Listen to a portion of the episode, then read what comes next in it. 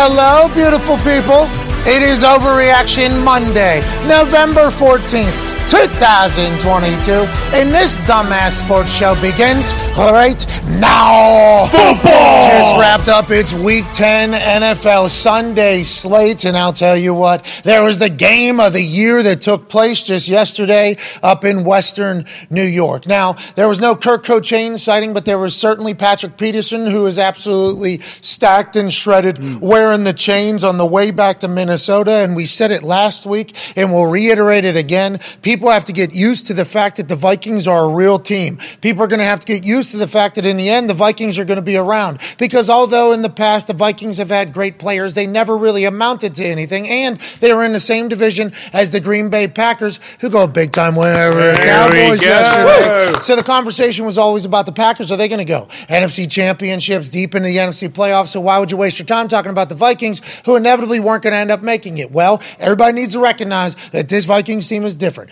Kevin O'Connell's got the boys buzzing. Justin Jefferson went for 193 yesterday, 193 yards receiving yesterday in one game. Justin Jefferson did, and it's not like he came out of nowhere. The Buffalo Bills defense, who was outpouring a couple other people, obviously knew that Justin Jefferson was the guy. Everybody on earth knows Justin Jefferson's the guy. His grill says he's the guy, and he still went for 193. Maybe had the best catch in the last five years, maybe. Yeah, maybe ever.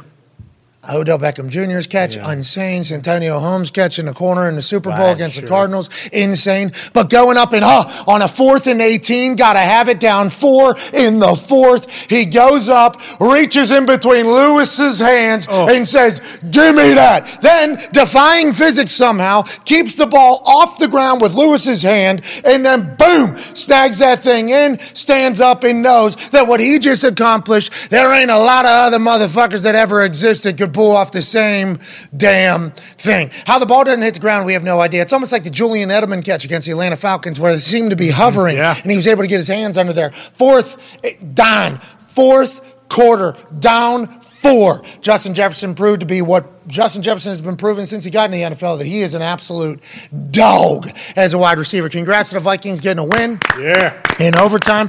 And that's a massive hurdle for them because everybody talks about their inevitable downfall. Kirk Cousins is going to be Kirk Cousins. And Kirk Cousins had a had a pick yesterday that was very terrible. I mean, it was I actually said Kirk's going to get cooked for that because it was old Kirk Cousins as opposed to what Kirk Cousins has shown this year.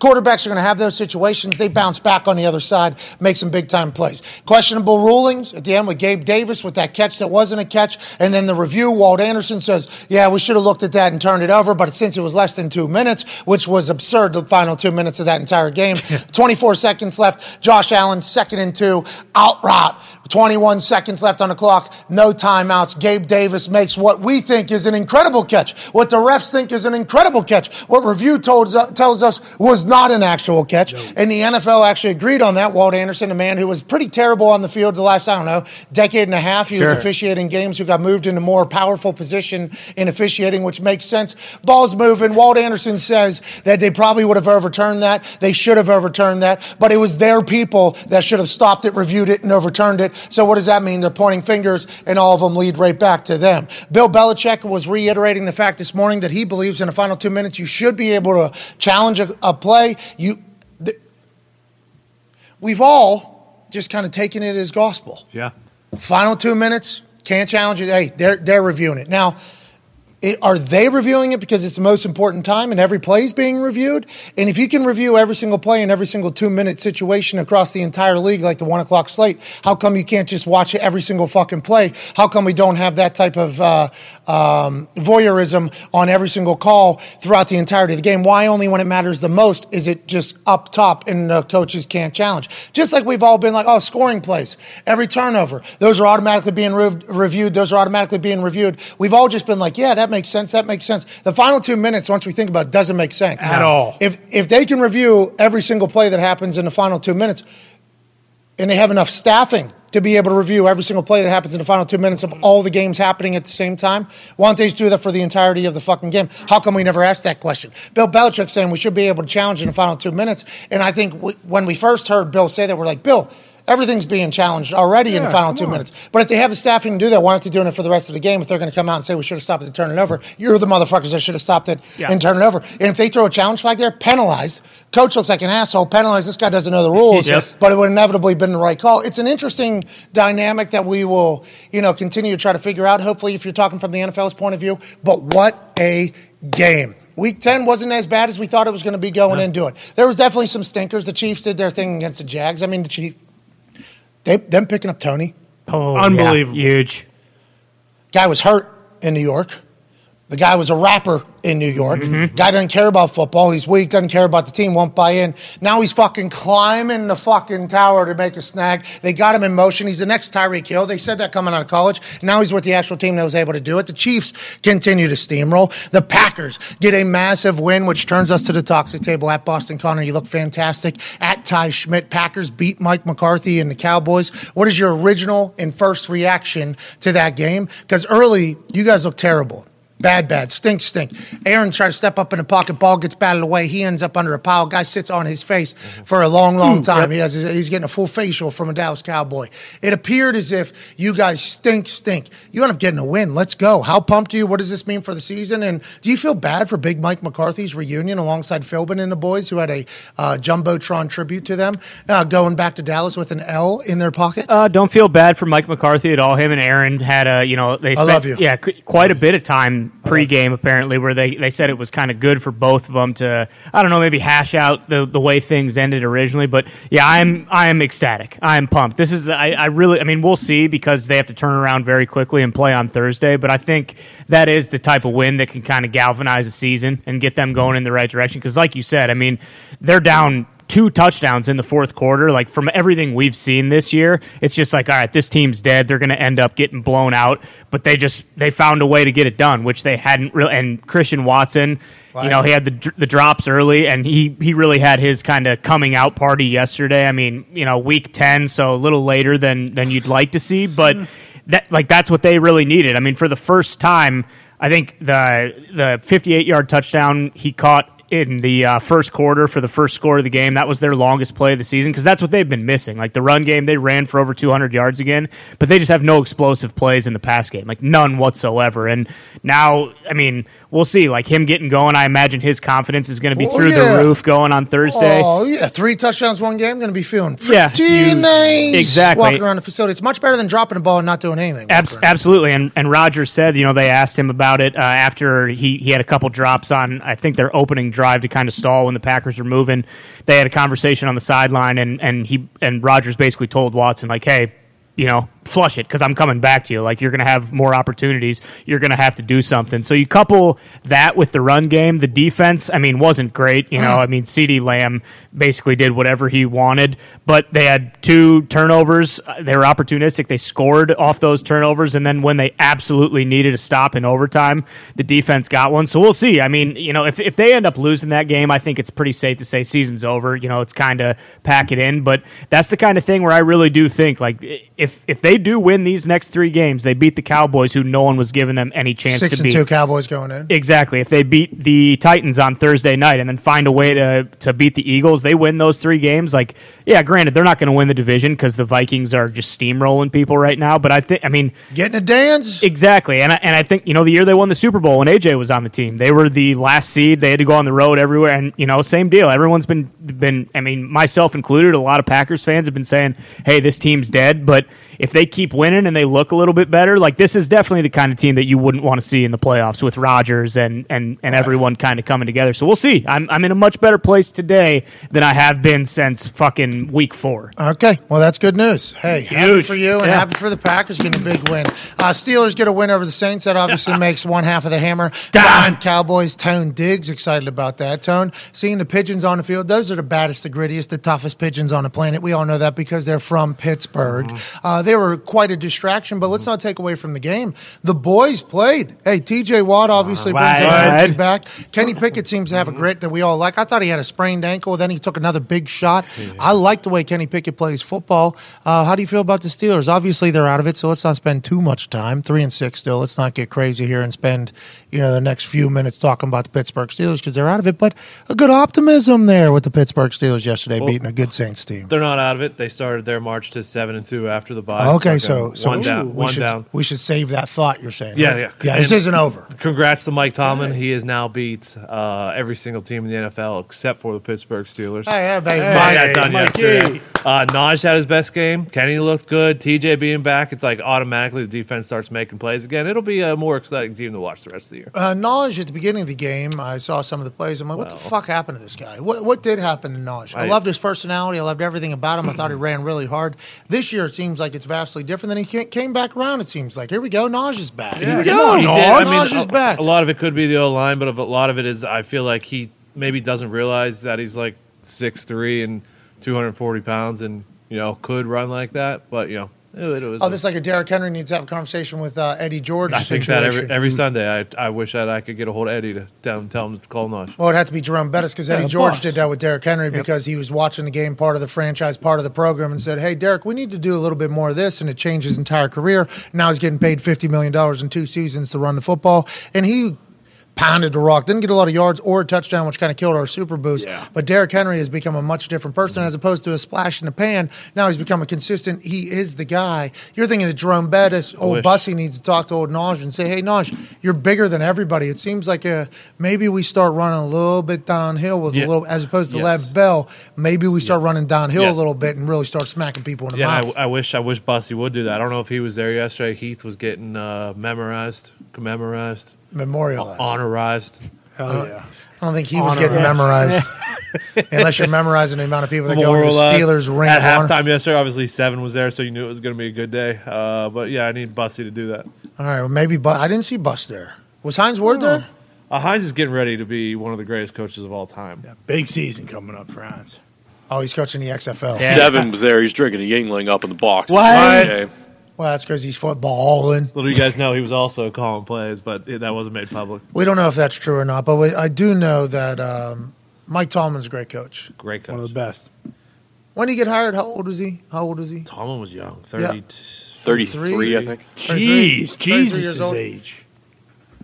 Jesus' age. Yeah, when Yeah. he died. Jesus was all those other ages, but we don't see much of it, though. No. I haven't seen a single picture of when Jesus was 21. Yeah, sometimes Yeah, baby no. Jesus at Christmas, but aside from that, It's hard to find. You see whenever he when he was born, Mm-hmm. and then you see whenever he was making his little last tractor another round. Uh-huh. Don't really see any of the in between times. I'd like to know what happened then. What happened in the in between times for Jesus? If we thirty three is a long time. yeah, there's some stories about him time. when he was, you know, toddler Jesus and teenage years Jesus, but you don't see any I, photos. I haven't heard many teenage Jesus stories. Is there a teenage Was like he a- what, when he went through puberty? Did was he, he, like ever? a was he a bad teenager? Like was did he have a attitude? attitude Oh. no, he lived with no sin. He did no sin, right? Yeah, that's right. not just No that sin. last year, right? That was the entire his entire. He had to be. He was probably bullied, yeah, well, a lot of fishing, a lot of skipping rocks in the Sea of Galilee, you know, so it's kind of just like, hey, Could just- you imagine how far he could? oh, swing? yeah, farthest in the county. yeah.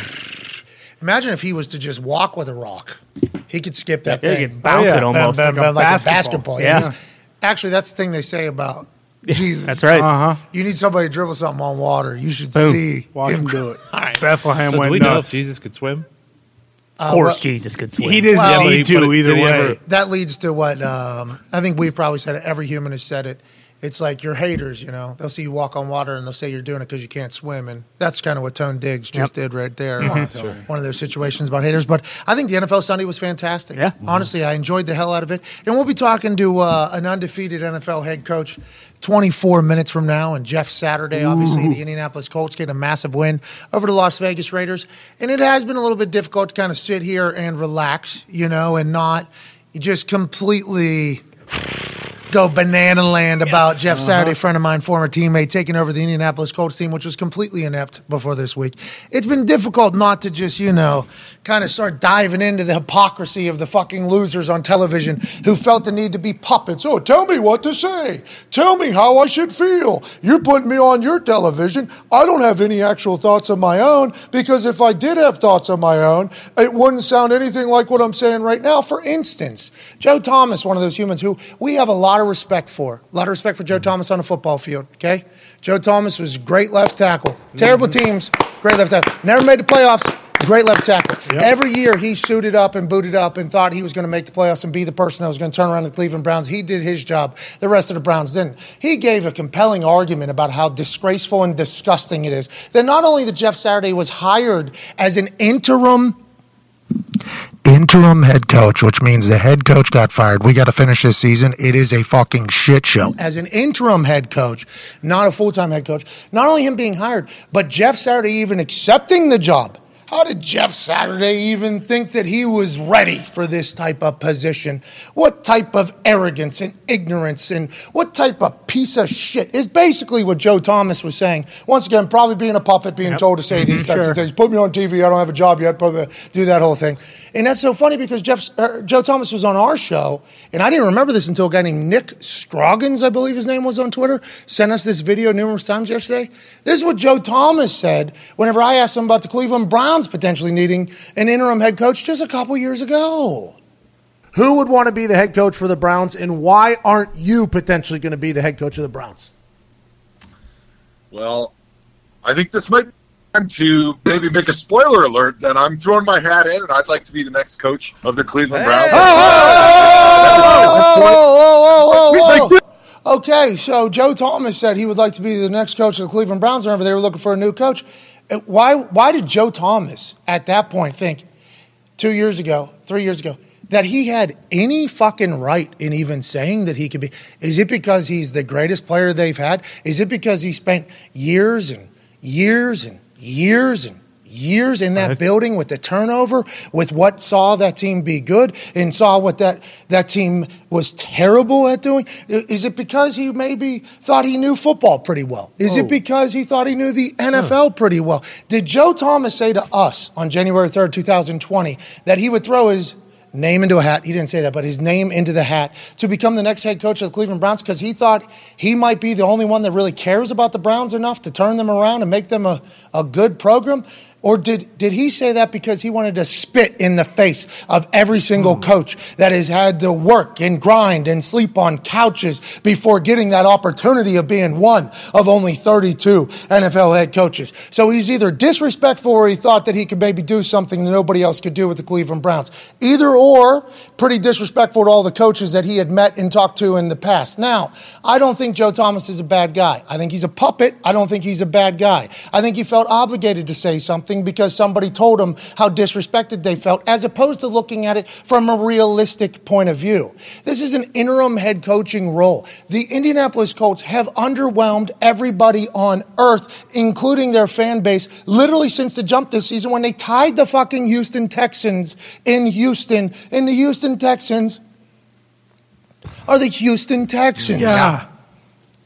So, when Jeff accepts this job, and there's backlash and fire everywhere, and Bill Cowher goes on CBS. Bill Cowher, who was hired at the age of 34 to become the Pittsburgh Steelers head coach. And to Bill Cowher, a man who I am a fan of, William Cowher did a lot of great things for mm-hmm. Pittsburgh. his jaw, his spit, his passion, his intensity, his yinzerness was something that was very inspiring for all of us. And he brought a lot of happiness to Pittsburgh. With that being said, he got hired at 34 in his hometown to be the head coach of the fucking Pittsburgh Steelers. So if he maybe caught a bunch of fire whenever he got hired for not earning and deserving the job that he took, and he now wants to project that onto Jeff Saturday, he can hank, take that up with himself. But Bill Cowher, shut the fuck up, dude. He said, why didn't John Fox get the job? Why didn't Gus Bradley get the job? It's their first year in the building, and to be honest, the team has stunk since they got there. You think Jim Irsay, who wants to hire an interim head coach, goes, you know what, these guys just got here, and although they're doing okay, the defense isn't bad. Do I want to hire these guys who don't know, they don't know anybody here. They're just working with the deep, they don't know the building, they don't know how we operate. They literally just fucking got here, and our team hasn't been good. Jim Irsay says, do I want to hire them? Or Jim Irsay say, you know what? Give me a guy who played 13 years here. Give me a guy who's in our Ring of Honor. Give me a guy that has won a Super Bowl here. Give me a guy that has sweat, bled, and puked on this field for this program, who has built the Lucas Oil Stadium, the stadium in which we call home, alongside Peyton Manning and others. Give me a guy who wants to be a coach, has been a coach, and maybe understands what this program's supposed to be. And he hires them, and they all get shots. They all take shots. Jim's obviously a racist who hired Jeff Saturday, and Jim has no clue what he's doing. Kyle Brandt, actually, or Joe Thomas in that uh, in that entire program uh, promo that he cut from Germany while being a puppet for people said, "Oh, he's hiring his drinking buddy, so he's taking a shot at Jim Irsay in his state of mind and everything like that." Kyle Brandt called anybody that questioned his uh, his words of Jeff Saturday he's hired internet booger eaters. Damn. Yeah. Okay, okay, these people. Jeff Saturday, former player, gets a head coaching opportunity. Jeff Saturday gets an entire group to buy in. Jeff Saturday could potentially be the next blueprint for what teams might do in hiring former players, which, by the way, I believe, and I got a lot of people telling me that that's a wrong assumption, but those people are obviously right more often than not. I'd assume these people on the internet. I believe that this will help with the minority coaching percentages in the NFL if former players are able to get fast tracked to more important positions as opposed to having to wait around and do bullshit that you're supposed to do whenever you're 22, 23, 24, 25 years old. Instead, they're in their 30s because they had a very prolific NFL football career. Jeff Saturday couldn't have got hired at 34 to be the head coach of the Indianapolis Colts because Jeff Saturday was playing for the Indianapolis Colts. Bill Cowher got hired as a head coach at the age of 34. Jeff couldn't have done that because he was fucking trying to win for the Indianapolis Colts. I just think the backlash was absurd. I think the win was huge. And if you see the team, and how that offensive line performed, how the fucking Jonathan Taylor performed. Matt Ryan got the start over Sam Ehlinger, which allegedly is what the entire building thought was the right move. Everything he did was good. He gave the boys a victory Monday. They're back on Wednesday. We'll be talking to him in like 17 minutes. I just think it was a great day to be Jeff Saturday. And I think it was a great day to remind these people that get on television and just echo sentiments that they're told to say, like parrots and puppets. Like you're allowed to think outside the box. Jim Irsay's allowed to decide for his team that we don't want to go with the people that are in the building that have led us into this thing. I would like to go somewhere else for an interim head coaching job. I just think the conversation was so loud, and I'm incredibly happy for Jeff Saturday. I'm incredibly happy for one of his coaching uh, coaches on his coaching staff. Reggie Wayne, who got brought into this conversation, who's friends with Jeff. Edgerrin James went to go say shout out to Jeff because his football life's coming out on Friday, and he's been around the Colts building a lot. I'm, I wouldn't be surprised if Edgerrin James chatted with Jim Irsay about Jeff Saturday potentially becoming the head coach in it all. Whenever we chat with Jeff, we'll certainly ask him. But it's just, it was a wild week last week. Everybody was taking shots at a couple friends of mine in the organization, and they get a fucking win. The other quarterback's crying at a press conference. I mean, this is a lot better than where we have been. So congrats to Jeff, and fuck off to all you parrots and puppets on TV that don't say what you really mean. There's no way Joe Thomas felt how he actually was mm-hmm. speaking. No. There's no way Bill Cowher actually felt that way. A man who was hired at the age of 34 to be the head coach of his hometown team. They just felt like they were grandstanding for somebody. And it's like, it's okay to maybe sit back and just see how things pan out before giving a ridiculous take and calling something disgusting and despicable and disgraceful. It's like, fucking relax. The Colts are 1 0 in the Saturday era. Got the Eagles next. Yeah. Here we go. Good luck out there. And not, but interim. He's the interim head coach. Yeah. He's not the head coach. He's an interim head coach, which means he came. I had a lot of Raiders fans saying, "Oh, you guys are so happy you beat the Raiders. We're a bad team." It's like we've already fired our coach. What are you talking? Yeah. You're talking about bad teams. We, We've already fired our offense coordinator and our coach. What do we even? Yeah, we're a bad team. No, we fired our fucking coach. We are a Yeah. bad team. What are we even? What are we even talking about? Jeff gets a win. I'm excited for him. We'll chat with him here in about 15 minutes. I think to your point too, like if if they signed Jeff Saturday to a seven year like a Matt Rhule deal, then okay, we can have that mm-hmm. discussion about hey, does he? But it, but he is an interim coach, and then you go back to Cowher.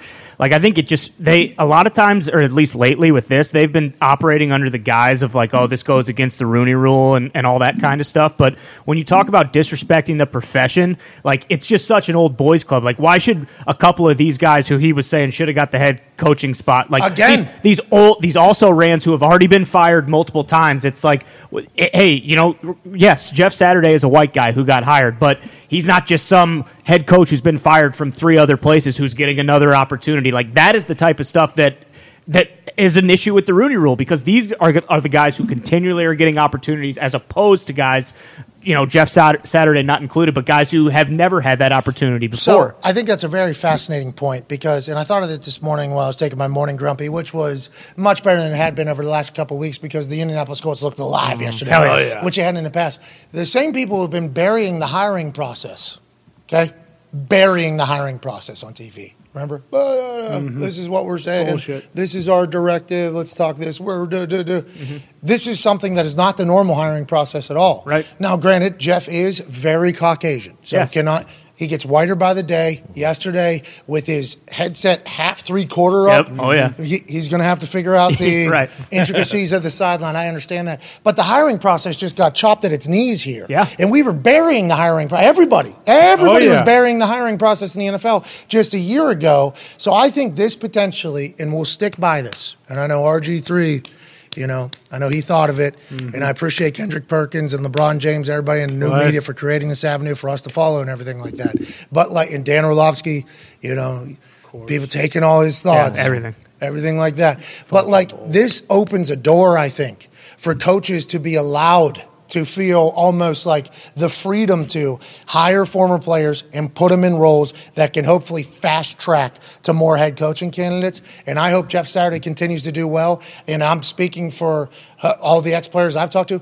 They're all hoping Jeff does well as well because of what I just said. There's a lot of guys that want to coach that would never get into coaching because what Bill Cowher and Joe Thomas talked about. They didn't see their family twice a week or whatever. It's like, uh, so just because that's how it's always been done means that's how it always has to be done. So that's the only way to go about it. And I understand unions have served a purpose in the United States of America around a lot of other professions and even in the NFL in unions that have taken place. But the the entire mindset from a union is like the longer you work, the better your pay is, your promotion, your profession is, as opposed to the better you work, right?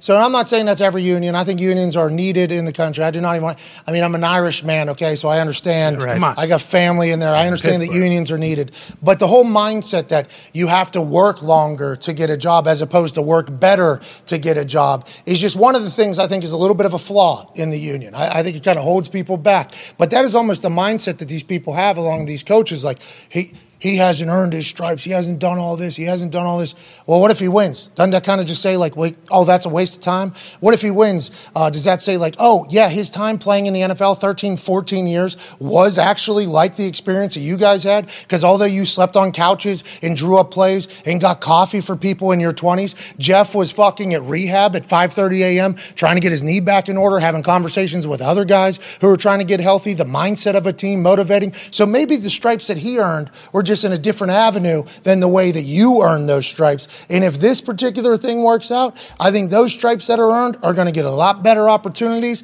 And I know that sucks for Bill Cowher, but a lot of Joe Thomas's friends, including Joe Thomas, who said he would take the Cleveland Browns job if it was offered to him, are potentially going to reap the benefit of this. So I appreciate that Jeff's having success here early, but he knows he's up against it. Yeah. This team was bad Right.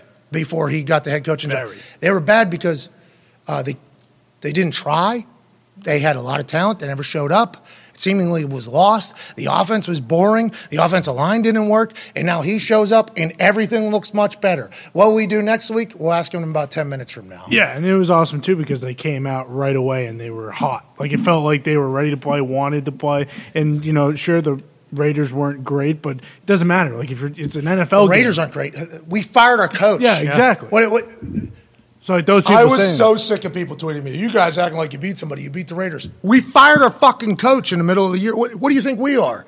We're not the goddamn Vikings. We're not the Chiefs. We're not the Yeah. Eagles. Yeah. We're we're a bad football team at the time as well. That's why we fired our fucking coach in the middle of the season. I, I don't understand how this whole thing. That's become the narrative now. Oh, I know why. Because people were wrong.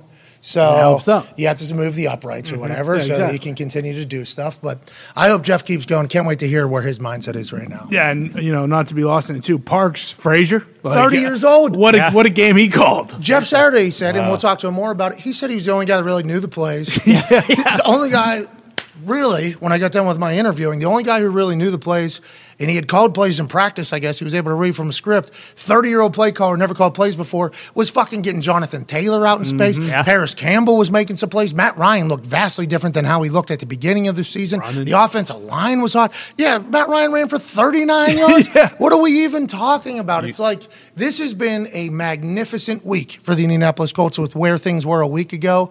And I'd like, you know, you can call me an internet booger eater or whatever, but like all the people that just puppeted and parroted and just figured out, oh, I'm going to be on the right side of this whole thing. It's like, are you in the end, if this opens up avenue for a lot of other people to be hired, are you on the right side of history? Or are you not? Like I think he's a player as well. We can say he's a white man. He's a former player. Yeah. And if we if we categorize him as that, I think this is good news for everything else going forward. Also, just openly wanting him to fail. You know what I mean? Because it's like, hey, if, if you're not a coach, like you can't be successful. Like that. That's what I, I mentioned it. You know, when we were talking to you on Friday, like it made no sense to see the. And again, it's you know being puppeted on the networks, but like to hear the former players come after him and say like what Not- you know not- what a disgrace it not was. a Like, lot of 'em. No, not a lot of them, but the ones that we were seeing on a couple of them on TV. Were Well, this is also the networks. You know, this is Greg Jennings won't, won't be on TV this week. No way. no true. You know True. what I mean? Like Yeah. Greg Jennings won't be on TV this week, and, and I don't know Greg Jennings, and I'm sure I would get along with Greg Jennings. Hopefully, he would like me as a person. Obviously, him and Aaron have a beef, but if Aaron something's going wrong with Aaron, they're going to bring Greg. Greg Jennings is front and center on every Every single, show. every First single call. show. Boom. Hey, Greg, what's going on with Aaron? It's like kind of his thing. It felt like a lot of the people on TV felt obligated to give this take, which is why I'm calling them puppets because it's like give give an actual take here. Like if you don't think Joe Thomas as somebody who played as long as you played in the NFL and as somebody who has been on the record as saying I would take the Cleveland Browns head Yeah. coaching role, if you don't think that Jeff is equipped to take it, cool, you can say that, but don't say that Jeff shouldn't have accepted the job because of how disrespect. It's like shut up, dude. Now Yeah. you're now you're attacking Jeff mm-hmm. as a human. It's like what did Jeff got off, offered an opportunity to be the head coach of a team that he loves, a team that he has helped build, an organization that he has consulted for for a long, an organization that he's in the ring of honor for, and they've looked terrible. And he was given an opportunity like, hey, w- would you help us? Like, will you come help us kind of find our roots again by the owner? And like, I didn't like Joe saying Jeff shouldn't have even accepted the role. It's like, all right, Joe, come on, dude. You you sound like a doofus, dude. You, you literally do with what you're saying. I understand TV's about hits and everything like that, and Jeff might lose every game going forward, but just the lack of reasonable, reasonable or rational thought was my biggest problem from people that I have a lot of respect for, like Bill Cowher. Yeah. I got a lot of respect for Bill Cowher. A lot of them. I'm from Pittsburgh. I mean, I, I got a lot of respect for Bill, but his diatribe about all this when he was 34 years old when he got the head coaching position in his hometown Pittsburgh Steelers team. It's like if you want to project how you felt, i- imposter syndrome whenever you got in there, cool. Leave Jeff the fuck out of this. There's no reason because Jeff might go on to be the only undefeated coach in the history of the NFL. That's right. Massive chance. Jeff might never lose a game. Now they got the Eagles, but Jeff might never lose a game as a head coach in the NFL. They might change the trophy to the fucking Saturday as yeah. opposed to Lombardi when Mm-hmm. this guy's done. We have no idea, and everybody wrote him off uh, before he even got started. He didn't write back though. That's right. God That's exactly right. The problem with what Cowher said, and you guys referenced, uh, alluded to it kind of earlier, was that he brought up Gus Bradley and John Fox not getting a chance. They've had many, many, many chances. Like if he would have said Bubba Ventrone and another guy, maybe that would have made more sense. But that made more sense, and I and I also understood uh, why Parks Frazier and um, that fired head coach are good friends. It's because he Frank? Frank, they don't. uh, They are freaking best friends. Did he say? Oh yeah. Oh, I In thought he the dropped post game. no, he said freaking. He went to say fuck and then noticed that the camera was right there and said freaking Oh, that was in the press whenever Jeff Saturday Yeah, called yeah. him up. yeah. we'll keep an eye on it. Keep an eye Okay. on it. Jeff didn't swear either, but he didn't say frickin' or fudging. No. No. but And in practice, he said do that shit right the first time. So we uh-huh. know. yeah.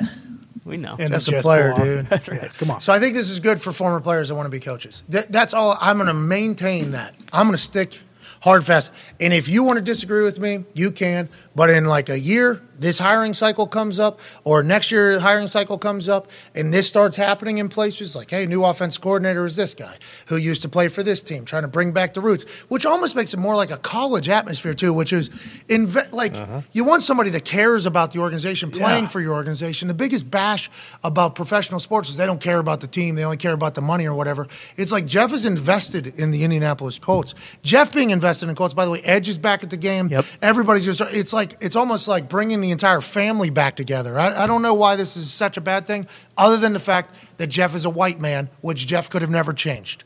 Now, with that being said, this offseason, the entire hiring process is going to have to take place. Sure. I'll be excited to see how Jim Irsay handles all of it. I hope he has more press conferences. I hope he has to do what he has to do. But Jeff, Jeff winning, I think, was massive for the future, which I think will change the percentages of minority head coaches, I think. Because a lot of the black folks that are around football at a high level are players. The NFL is majority black folks, but they play long careers. Okay, guys play long careers. And then they're 36 years old, 34 years old, 33 years old. And then to become a head coach in the NFL, you have to go all the way back down to the bottom. And I don't think there's a lot of humans that have had massive amounts of success in a field that are going to, after taking and getting a lot of money, a lot of notoriety, a resume that is best, better than everybody else, then they have to take no money, next to no money, and just shine shoes as adults, basically. I don't think guys are going to do that. I don't think me and you ever hear me and AJ Hawk talk about it. Me and AJ go, we would never fucking want to be coaches. Why would we sign up to take a 500% pay cut, basically, going down mm-hmm. there? And my role is sleeping on couches, getting coffee, cleaning offices, doing that whole thing. If we're able to change that process, which could happen here with Jeff Saturday and Jim oh, Irsay's hiring, because monkey see, monkey do. These owners don't have their own brains. They're also doing what other Sean McVay did well.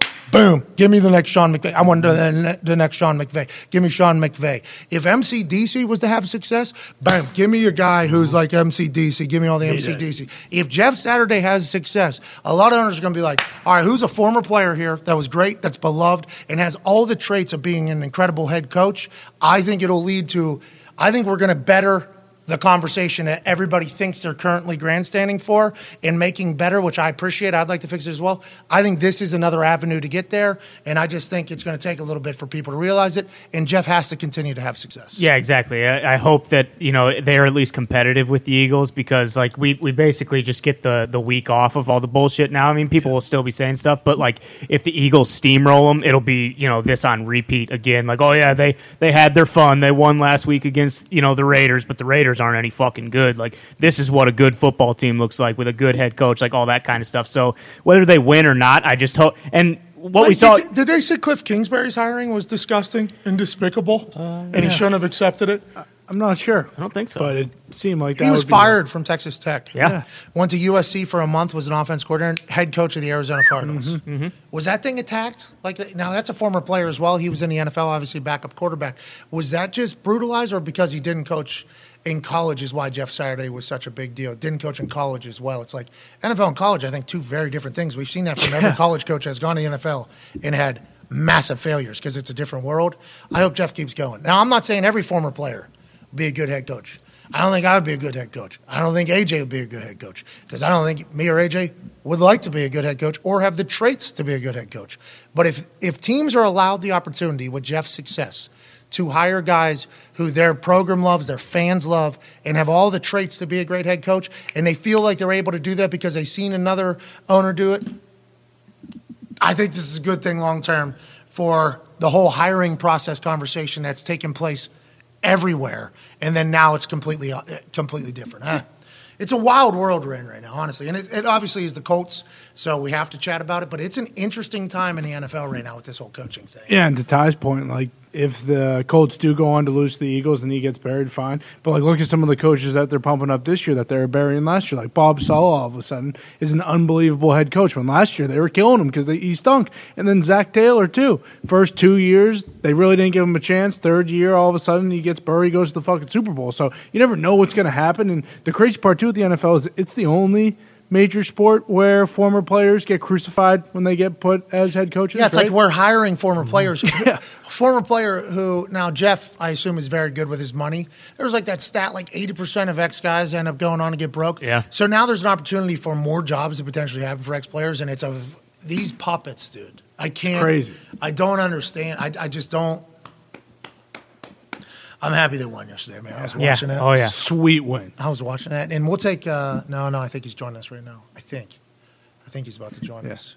Topic of conversation: But- the bell of the ball. But that is what like struck me so much is like when Cowher or, or uh, Cowher was talking. It's like you can tell like these guys like this old boys club coaches fraternity. Like these guys are pissed that it's not just one of their buddies or one of these guys who's gotten fired elsewhere. Like they don't want former players to get an opportunity because the more opportunities these former players get, the less opportunities these guys who have been fired two to three times are going to get. And that was just I mean it's wild. It makes sense, but it's wild. Joining us now is a man who, you know, is despicable, disgusting, and definitely not prepared for the current title that he holds.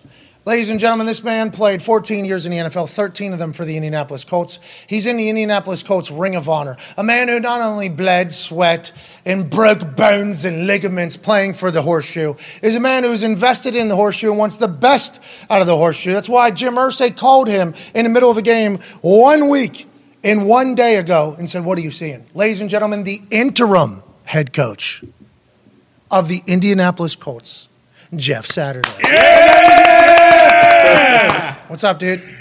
What's up, bro? Let me just tell you, if I could take you everywhere with me as a hype man, dude. I mean, I I know I can't afford you, but if I could, I would totally, I would totally bring you. There's not, there's not a man who can make another man feel that good about himself besides you, dude. I appreciate it. Well, you deserve it, man. And I've been battling for you on these internet streets, and I know that you haven't known that because you've been so focused, which is what a head coach of an NFL has to, in an NFL team has to be. But let me just ask you how you're feeling right now. You're undefeated. There's no way you could have expected it. In your press conference, I know you said you were drinking from a fire hydrant or whatever. There was a lot coming in. You hadn't even had an offensive coordinator yet. This was on Tuesday. You hire Parks Frazier, 30 year old. Great job, Parks. Great job, Parks. Yeah. But you give a victory Monday to the boys. I think it's so you can figure more shit out before they get back in the building. But how are you feeling right now in that first week? Just describe it pretty much to us if you could.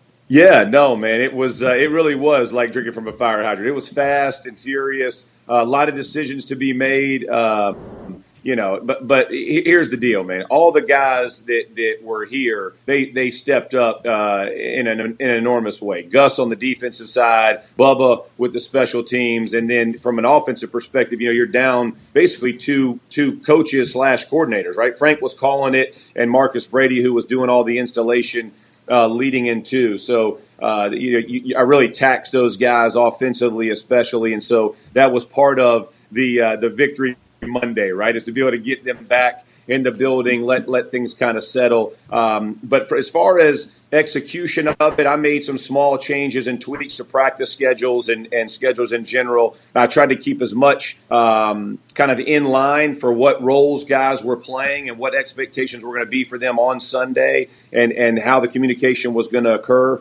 But but again, you know, it's it's just a matter of process, and I feel strongly about process and putting it in place. And those guys, man, they they executed it to perfection. I, I, I described it as an orchestra. Like when I watched it happen and listening to it on the headset and, and the communication, uh, you know, we had a couple bumps in the road, but man, all in all, it was it was uh, really well done. How much were you a part of the strategy uh, going in? Because obviously the offensive line and Jonathan Taylor looked vastly different than they had the rest of the season. I assume that was a part of the conversation you had with Jim in the middle of the Patriots game in which he called you. But it was real. Jonathan Taylor was an MVP candidate last year. This year, not at all. The offensive line becomes the highest paid offensive line in the, in the league because they were really good. This year, not at all. Right. Did you make any tweaks? Did you feel hands on? Or is that what you're going to do Yeah. going forward? Yeah, I mean, listen, I, I probably spend, you know, 85 percent of my time in the offensive room right now, and and uh, you know, I, I you, listen, I'm, there's not a whole lot I'm gonna be able to tell Gus or Fox or the rest of those guys in that room who've been coaching, you know 30 plus years or however long they've been they've been coaching. And we just talk strategy and you know Gus is great about coming in and explaining to me why he's doing what he's doing and do I have any hesitation about it and Bubba the same way. Uh, but offensively those are the meetings that I've been in and and uh, sitting in there and and hopefully my influence and and what my expectations are. And again we did we significantly reduced what we were going to do and and uh, understanding that we're going to do maybe fewer things, but we're going to do those fewer things exceptionally well. And I felt like I gave, I armed our guys from a coaching staff perspective and players. Hey man, this is this is the call, and and I'll be very frank. I, I called our offensive line out, and hey man, like this is this is on you, right? Here's the expectations of what you as players have to have, and those guys, man, they they met it. There was no back down in them, and and uh, they appreciated the challenge. And you you man, you see JT like that kid. Uh, he's special, and uh, touches matter for him, and getting the, getting the run game going. Um, you know, it, but again, it, it's it's kind of all in for everybody. Is how do we balance this? And I, I want to make sure that that everybody has input, and everybody did, man. And it was it was, uh, but but you man, you've been with me in the locker room. Yeah, that's you what I was about to you say. know- So, so Jeff, Yeah. that's what I'm about to say is like you calling out the offensive line, like that's very much who you are. And that's that's also like Jim Irsay knows that about you. And I think in, in we had like an open discussion whenever we learned that you were going to be the head coach. And obviously a lot of people are looking at me to chit chat about it because I know you, I know you well, I know your family well, and I know you as your teammate. And I'm like, maybe Jim Irsay had been scouting like Jeff. Like, hey, he has all the traits that you would want to be an NFL head coach.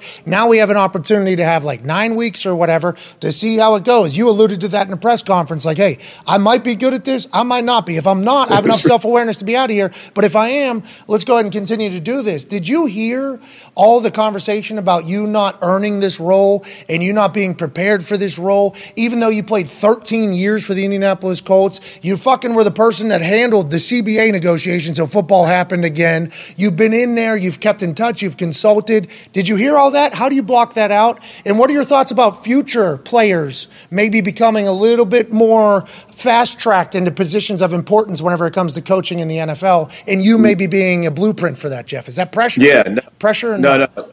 Yeah, no. I, listen, I, I love it. Part of the decision when my wife and I were talking about this and praying about it and considering it, uh, I, you know, I was at a place where I worked at ESPN where I watched, you know, Boone go from, you know, he and I talking about baseball on a Sunday night to being the manager of the Yankees, right? I saw, you know, a ton of basketball guys come in and all this sudden they are you know head coaches at different organizations and I've watched it and and the truth is I hadn't seen it happen in the NFL I'm sure it has happened at some point but you know I wasn't familiar with it. And, and as Karen and I were sitting down and talking I was like man like I feel like this opportunity I feel led by God to do it you know as we prayed about it and talked about it. Um, and, and I felt very strongly about it. Like there wasn't it, this wasn't a uh, you know I'm I'm I'm inconclusive about this. And you know me man as well it, it's not just the job; it's the place, right? It's the who. And I, I love this organization. Like, thi- like this this group changed my life, you know. And and whether it's Frog in the equipment room or T or you know Hambone and EB and and, and, and the training staff and and you know the media relations, like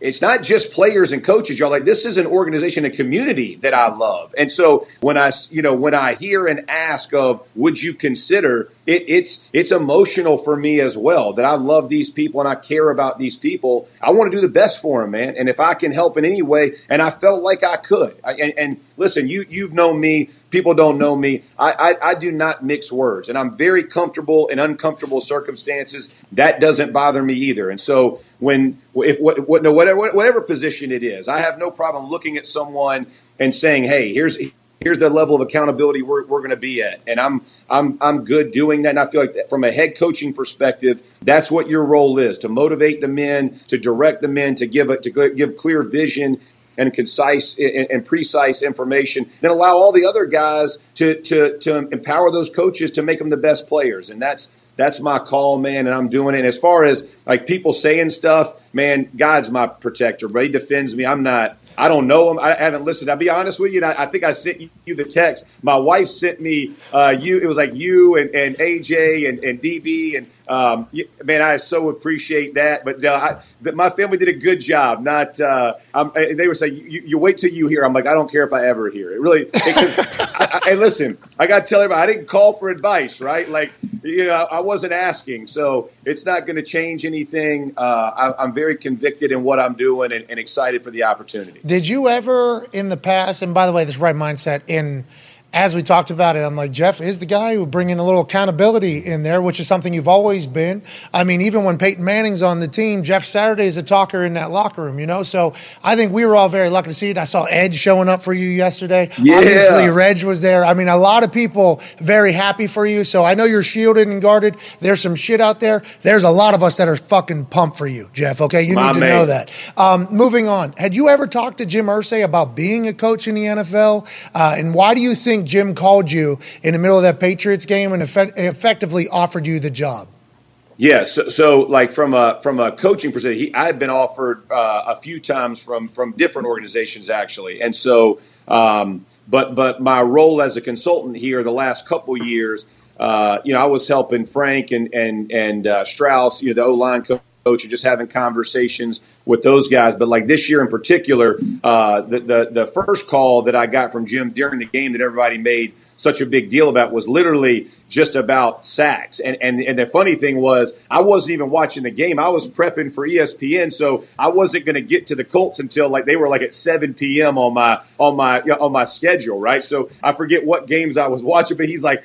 What's going on with our line? You know, we were we, we got minus something yards, and I don't even know when it was in the game. First and. I, I said, Jim, man, I can't even see it. I said, I'm not, you know, I'm not even to there yet. So uh, I, I don't know what's happening. I can't, I can't help you at all as far as that. But he was obviously frustrated. Um, but, but you know, as my role from consulting, it, what this wasn't the first time I had talked to Frank or Chris, who's the O line coach, or or Jim, um, about things that were going on and how to solve problems. So I think that was just the familiarity part of it. As far as the the coaching side of it, none of that happened until much later in, in the in the evening, uh, like really late, because Irsay keeps way different hours. Yeah, than, he's nocturnal. Yeah, dude. Yeah, yeah. Dude, dude, yeah, I'm, like I'm two hours away from getting on a plane to, you know, to go back to work, and and so when I, when I look at all of it, man, it, it um, the, the the the ability to be able to come in and help that was my that was my biggest thing, but it was. Uh, when when the fire was going on and the chaos was going on in the game against New England, I really had no answer because I couldn't see it. That's hilarious. Regional, you know, it's a live in the area. It's I tough. was to watching keep, the Falcons. yeah, yeah, it's tough to keep up. Uh, it is very difficult to keep up. We're talking to Jeff Saturday, obviously the interim head coach uh, for the Indianapolis Colts. Whenever you're walking into that first team meeting on Wednesday, you have a familiarity with the guys, right? Because you had been consulting with them. What is your mindset? Because you everything you do now is setting a precedent of your era, right? Did you have that? Was that a conscious thought? And what was your message, your overwhelming message to the team throughout the week? Yeah, so you know, and again, you, you, you I'm, I'm very process driven. So I walked in, I told them who I was, I told them, you know, why I was here, and basically kind of laid out what I just told you about. I care, and I care about you and your families. I've sat in your seat. I talked about the coaching staff and how hard I know they work and how much they sacrifice their, their their time, energy, and effort. I talked about the rest of the building and why all those guys and people that I know, um, you know, front office, everybody. And then I talked about how we're going to go. You know, how, how do we go? And, and and then and then what my role was. And I was very specific, man. I'm look, I'm not the smartest guy in the room. I've never, look, I've never been the smartest. I've never been the most talented. I've never been the most anything, right? Like, I, and I'm not, wor- and I don't have to be, right? I know I can surround myself with people who are that and who I can empower. And I'm not, again, that doesn't make me insecure, right? It doesn't make me insecure that I don't have every answer. But I will tell you this: I will pursue it. If you give me a hey, and that's what I ask my coaches: Is there something I can do to help you? Is there some area? Is there some film? Is there some question that I can go get answered for you? Um, I believe in being a servant leader, and that's my mentality for those guys. And I told all of them, man, I. I, I, you know, I'm going to ask of you the same that you ask of me. Whatever you can do to help, do it. Whatever I can. We're in this thing together, man. We're rowing, and and uh, I love the guys here. Hell yeah, big time win against the Raiders. The team started out hot. They Yes. looked alive. They had negative two yards against the Patriots. I'm sure you've seen the film in the first quarter. And it was like, how is this team? What is going on? They needed a new, fresh energy. They needed a guy that loved the building. I'm very thankful you got hired, even though, uh, you know, the talking point seems to be, oh, this guy's bullshit. Keep going, Jeff. Tone has a question for you. Coach, I believe on, on Monday when you first came in, you said that Sam Ehlinger was going to be the starting quarterback. What changed between Monday and Sunday and the decision to go with Matt Ryan? And are you going to do that every Yeah. week? Are you going to do that every week? Are you going to be like, uh, you know, because Bill does this, and it- Bill's, yeah. Bill's the greatest of all Yeah. time. Some people handle the injuries and reporting to media differently. Is this something you're planning going forward? I apologize for stepping on your question. Yeah, I'm not. I'm, I'm not nearly that sly, but I will say this: when I got here, when I got here, uh, he was injured. So my first day, so so I go through Monday and Tuesday. He's on the IR. I mean, on the uh, injury report, and then Wednesday he doesn't practice. So um, and then I asked him Wednesday afternoon, like when he was going to get back to it, and so he's like, I'm actually going to try, you know, try to start throwing. And then I watched him come out Thursday, and the dude was zipping it. And so I asked the staff. I was like, you know, is this typical? Like, is this a is this a typical? And and they said this is you know this is what it was. And I had a I had a great conversation with Sam, and I've told everybody in this building. Um, the best 11 are going to play and the ones that i feel like are going to give us the best chance to win those are going to play. And and i'll make the final decision on what that is. If you have an issue please come see me. We'll have those discussions. But you know in interest of all 53's um, benefit that's what i feel like that the, the head job requires. And so i talked to to sam about it. I love the kid. I love his heart um, and you saw like chaos is coming, man. When you got a young quarterback, a young, you know, a young play caller, a no experience, god awful head coach, however you want to describe God awful, yeah, despicable, yeah, Like, disgrace. Yeah, like whatever, yeah, whatever the words are. Um, you know, a guy who has done this a long time. I felt very secure in Matt. And, and man, let me tell you, he he had a great week of practice, and and the guys, uh, all the leaders, man, Buck, Z, uh, you know, Matt. I mean, all the guys, really, Q. They all stepped up in major ways, and and so I decided to make that call. I knew on Friday what I was going to do or what you know, but but I wanted to make sure everybody else was on board um, that had any kind of skin in the game, just to you know to, be kind. But but again, that was that was going to happen, and and Matt obviously played fantastic. I think I saw Quenton Nelson chasing down the ball like he had in uh-huh. years past, as opposed to this year too. So I think everything you're doing right now is great. Sounds like the building's going well. You got the Eagles coming up. I've been told that Jim brought you in so you guys could tank and get a good quarterback. You got the best team in football basically next. What's your mindset going forward, and have you dove into that preparation yet? Yeah, yeah, we started this morning early, and so we're we're just cranking it out. I'm still in uh, first and second down, so that so it's just we, we've just started. Um, but yeah, they're a heck of a football team, and a good. I mean, and the one thing I have told coaches that, that is actually very beneficial right now. You know, when you're in a building, you're you're very fine focused, right? It's kind of like a like a tunnel. You know, you you you have to just kind of focus on you. The good thing for me is I've been able to watch 31 other teams. Uh, you know deliberately, right? And so one of the teams, the Eagles being the best team in the game right now, has obviously drawn a lot of attention. So I've seen a lot of film on them, and they are they are dang good. We'll see them again tonight. Um, but like every team, you, you, there, there's no perfect team, and and uh, you know we we have to go out and you know you, you ain't you ain't gonna forfeit, bro. So what are we gonna do to put this thing together? We'll have a plan in place, and we'll go ta- we'll try to go try to take care of the things that we can take care of, and and hopefully give ourselves a shot. Okay, so you're not tanking, Jeff. I, I, Whoa. that was a weird way to tank against the Raiders. You know what I mean? I- Yeah, yeah, yeah, yeah, yeah, yeah. I don't know about the. I hadn't heard anything about the tanking. If you, I, I can assure you of this: if Jim was looking for a guy to tank, my number would not have been on the speed dial. Probably would have been mine. Probably would have been. Ladies and gentlemen, the interim head coach, the undefeated NFL head coach. Ladies and gentlemen, Jeff Saturday. Thank you, Jeff. Ladies and gentlemen, college football national champion, Super Bowl champion, Ryder Cup champion, uh, video game shit talker, NBA pundit, COVID survivor, and now a man who has tackled somebody as a full blown adult on television numerous times. Mm-hmm. Ladies and gentlemen, AJ Hawk. Yeah. What's up, AJ? What's up? How's it going? Great job with Jeff, man. Great to see him out there. Actually, like that's Jeff. That's him, man. It was great. I had a great time yesterday with Jeff and Joe and Bill. And What? I didn't even know Kyle Brandt had a take like that. He, he said this morning, well, well, internet booger eaters want me to apologize or whatever. I'm like, damn, I didn't hear your first take. I would have added you into the party as well. Corporate Pat McAfee was burying Jeff Saturday last week. I didn't know that. I had no idea. I'm a Kyle Brandt fan. He still stays firm on the, he doesn't respect the decision. But we've talked about this from the beginning. This could be a new avenue for former players, which is good for all parties, I think. If Jeff has success, he starts out 1 and 0, AJ. We'll start with this game, then we'll bounce around the entire NFL. What was your thoughts on Jeff Saturday's coaching debut, AJ?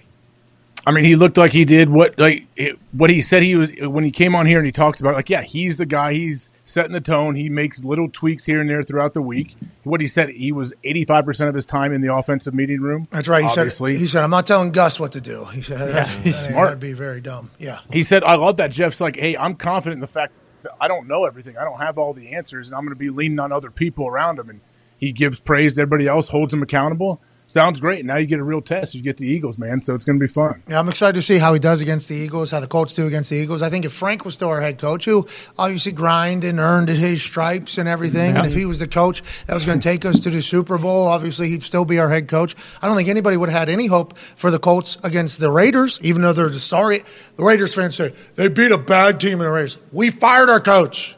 Okay, no good team has ever fired their coach. Come on. So for you saying that uh, that you guys were a bad team, indicating that we were a good team at the time, is a wild take. We've already fired our coach, which they might have those conversations of having Yeah. in the first year. It was interesting because Davante seemed to get loose, seemed to do his thing. Whenever he needed to make a play, bump and run. Gilmore makes a play. Derek Carr seemingly makes some great plays, running up in the pocket, delivering an absolute dime. Josh Jacobs can run a little bit. That uh, tight end Mora or Morno or something Yeah, had, a couple, Yep. Had a couple big plays for them. I don't understand why they're not good. Honestly, I don't understand why they're not good. Yeah. Like I felt very good about the Colts win. Like I was like, hey, that's a fucking good win. You, they see Chandler Jones putting on his helmet. It's like that guy.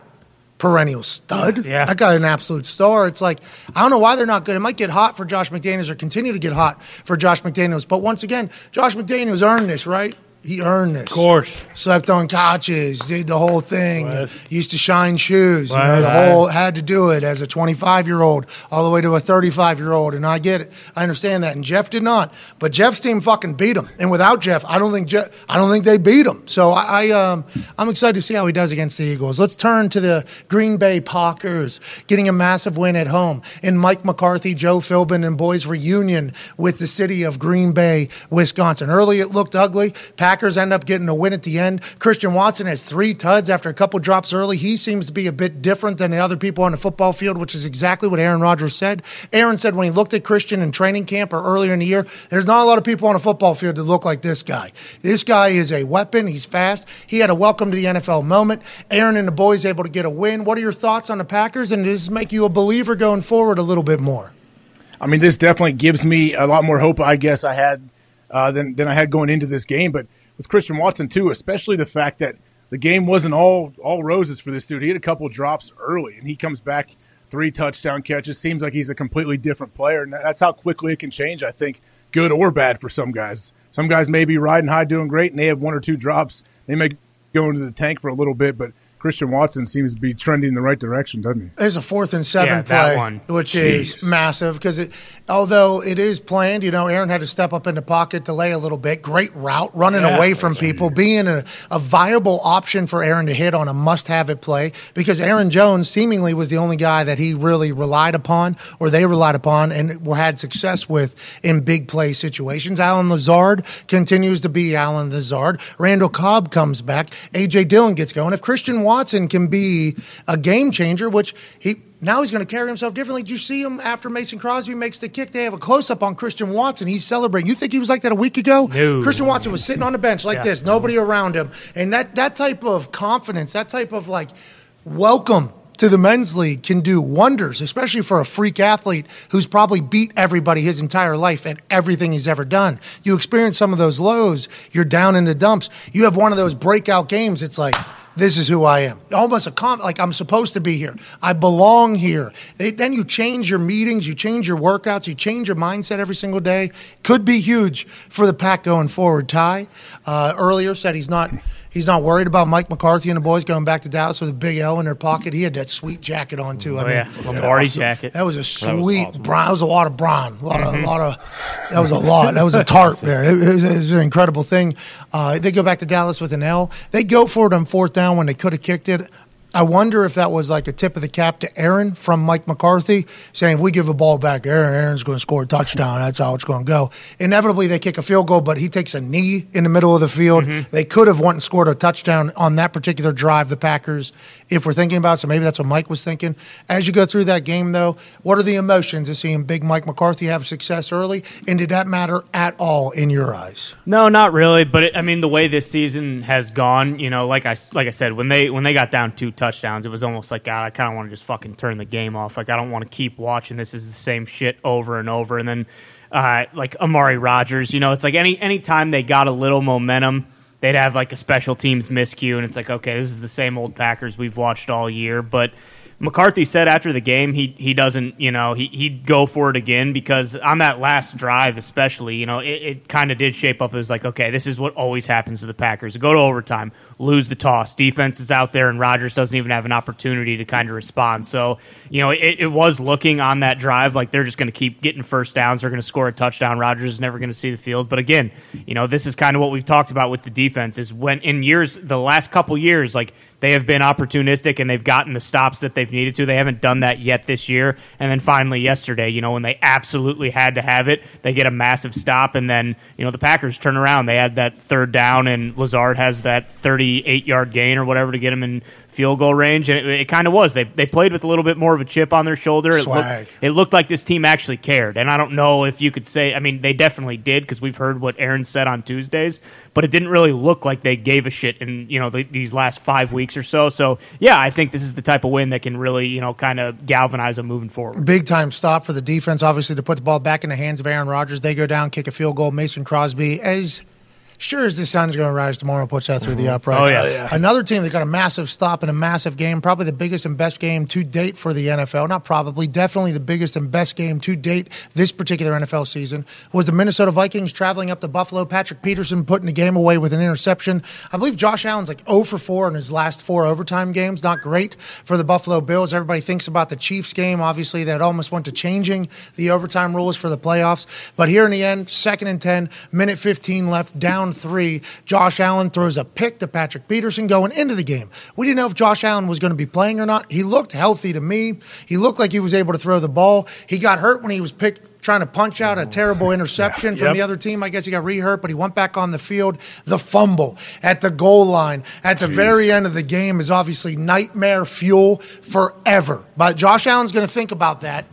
Every time he gets under center, he's going to think about that going forward. And, and maybe he's more mentally tough than any human in the past. But if that happens and it's worst case scenario, and you know, I heard Chris Sims on Football Night in America, former quarterback, go, the center knows he's about to get his knees chopped, so he probably snaps the ball a little differently and not able to get the uh, the quarterback center exchange or whatever. So Chris Sims kind of apparently said that the center maybe had a bad snap. It's always interesting to see whose fault it was because who knows. But nonetheless, in a gotta have it situation, the Vikings get a touchdown on the defensive side of the ball after Kirk Cousins gets stopped on a goal line stand by the Buffalo Bills, in which the Buffalo Bills defense was supposed to put a picture of it on the fucking wall in the building where they had two at two tries from a fucking inch line and did not make it in. Instead, Vikings get a touchdown on a bobbled exchange. Shout out to AQ Shipley and Drew Stanton. Then Josh Allen goes right down the field. Now Gabe Gabe Davis's catch.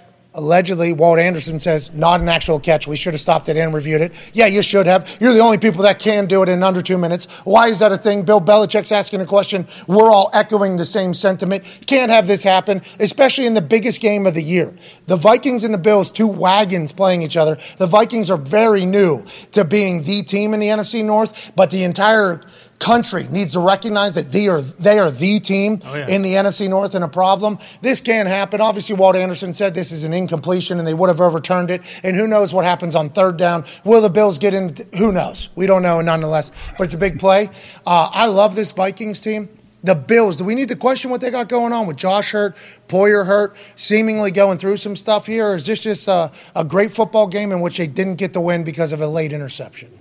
I, yeah, I would still think the Bills are going to be in it as long as Josh. Allen's arm doesn't get worse, which the fact that he played and did what he did was unbelievable. I guess we didn't really we don't really know exactly what is going on with his elbow, but I feel like the game was over like four times, and I just couldn't believe it. It was one of those like I was lucky to be watching it in real time. Like that's how I felt. Like this is awesome. I'm so glad I'm actually here and on this game. Dude, Vikings get stopped with like 40 some seconds left in at the goal line stand there. It's like, damn, what a win for the Bills. Yeah, 48 seconds left. What a win for the Buffalo Bills.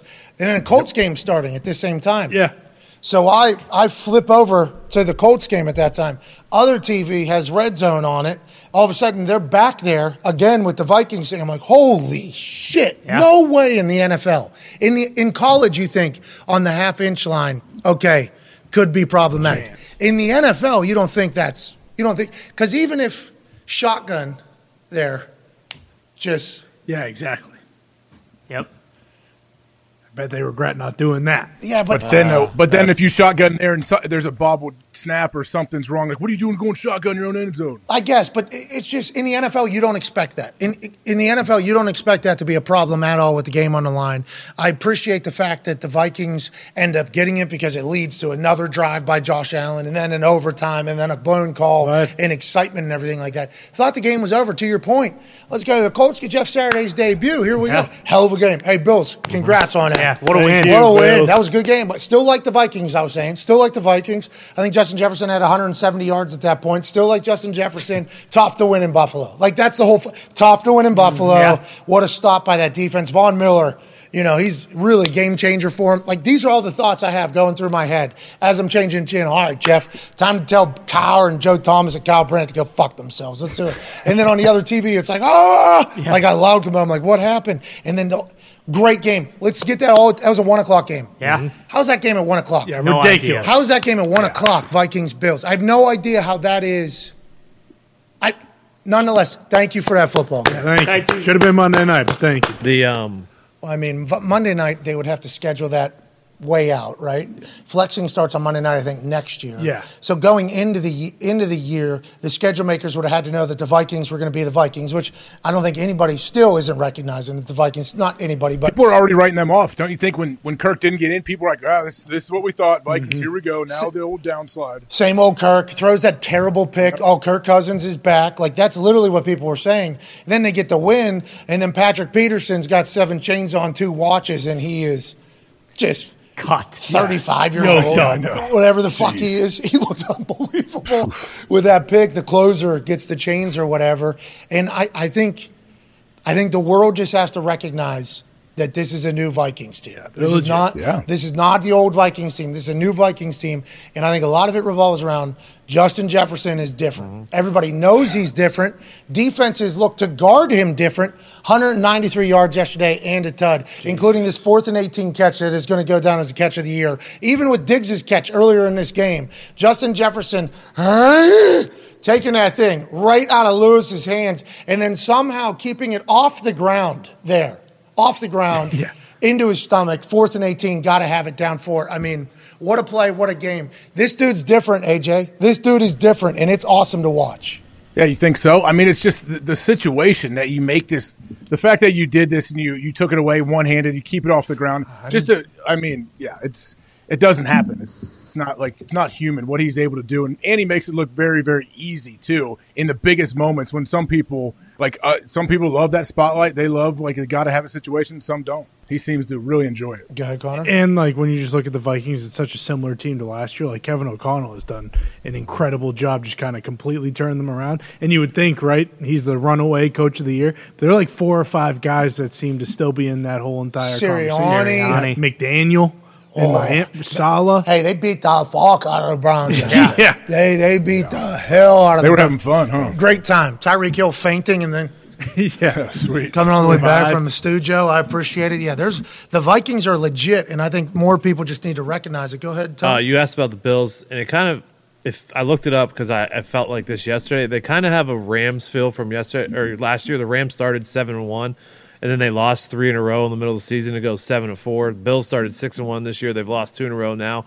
I, th- I think the Bills are, are going to be just fine uh, here the rest of the season. Is what I hope Josh Allen is. There was one time where um, the first down he did with his left hand, So I watch like all the things where you don't have to put any added pressure on it. Is he choosing not to? Because then you know, like it, that there was one time where he went like this with a double flex, and I'm like, if that thing was in real pain, that would have hurt like fuck. He wouldn't have done that. Now maybe his. You know, maybe the adrenaline, of the moment yeah. is getting him going, and maybe he's not feeling anything. But there was a couple things that happened yesterday where I was like, "Oh, maybe his elbow isn't as bad as we maybe thought it was, or maybe it is. He's just a tough son of a bitch, AJ." What? Yeah, I think it's I think it's number two. This dude. I mean, I, I didn't think he was going to play all week, and then all of a sudden he not only does he play, he he almost leads a, a victory in one of the greatest games I've seen in a long, long time. But look at this, like that does not feel good there at the end of this play. No, not at all. He's He's doing put- it. How many times has happened a game for him? Well, all the put- time. I feel like. He puts his face in it too. Like he could have slid there. Now I'm gonna put my face down in this. Like that's what I'm gonna do. like five times yesterday. Those type of runs. And it's like, i if his elbow was really that bad, would he do that? Would he be a little bit more safe? We don't know because we, we haven't seen Josh Allen have to battle through this yet. But I, it feels like he's going to be playing because there was conversations we were having like, why would you play him? Like, just take a couple weeks off, let that thing rest up, and then you hear Von Miller. It's like, I was at Josh's house after the game. There was nothing different. If we are, and I'm like, well, are we blowing this out of proportion or not? But it was a late time decision. I think. I think it was a very late decision, and it seems like he's going to be okay. Let's hope that wasn't all adrenaline. I guess keeping him going. Well, then that tweet came out that said, you know, Buffalo basically extensively looked into it and they got assurances from the doctor that, hey, you know, he, he's not going to get any worse by playing. But also, that doesn't mean, like, if he's taking massive hits like that, you know, like that, you're not impervious to getting injured that way. So it was kind of surprising to see that, you know, he, he didn't play any differently. And maybe that's just the guy who he is. Like, you know, he's, he's not going to play any differently no matter what, even if he is kind of hurt. Yeah, I, I think that is certainly something we should look at. The AFC East Yes. is very, very interesting right now. Yeah. I'm uh, I'm like pr- rather pumped to kind of watch it all unfold down the stretch. They're six and three. The Yeah. Bills. Yep. They're in third.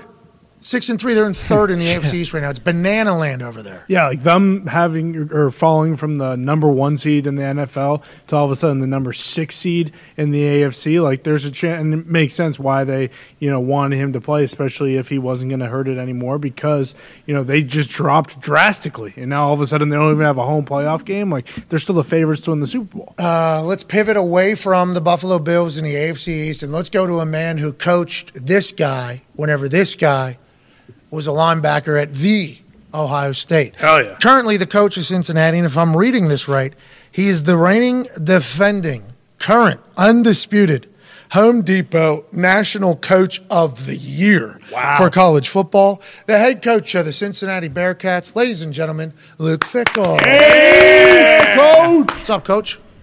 What's going on? Thanks for having me. Hey, was that accurate? Was that accurate? What I just looked up there? You're the reigning coach of the year right now. Oh yeah, yeah. I guess you could say that, right? I, I thought you were going to go a little bit bigger in some WWE or WWF old, old, old, uh, old school stuff with the reigning champion of some sort. But uh, you just went with the, the easiest one, the layup right there. That uh, Whoa, whoa, whoa, well, do you have a title? Do you have a belt? Do they?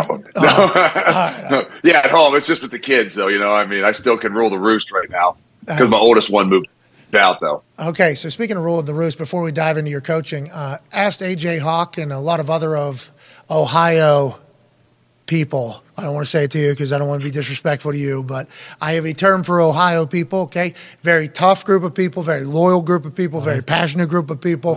Uh, we'll drink some beers. Right. We'll fight you. Okay, this is Ohio as a whole. Every Ohio person I've met, and we asked uh, AJ, Luke Fickell, Vrabel. Okay, in a battle of Ohio to death, mm-hmm. he said, "Give me Luke Fickell over Mike Vrabel." I don't know if that's a if how you feel about that and if you agree with him, but there's a lot of respect for you being like the toughest Ohioan of all time. I hope you know that, Luke.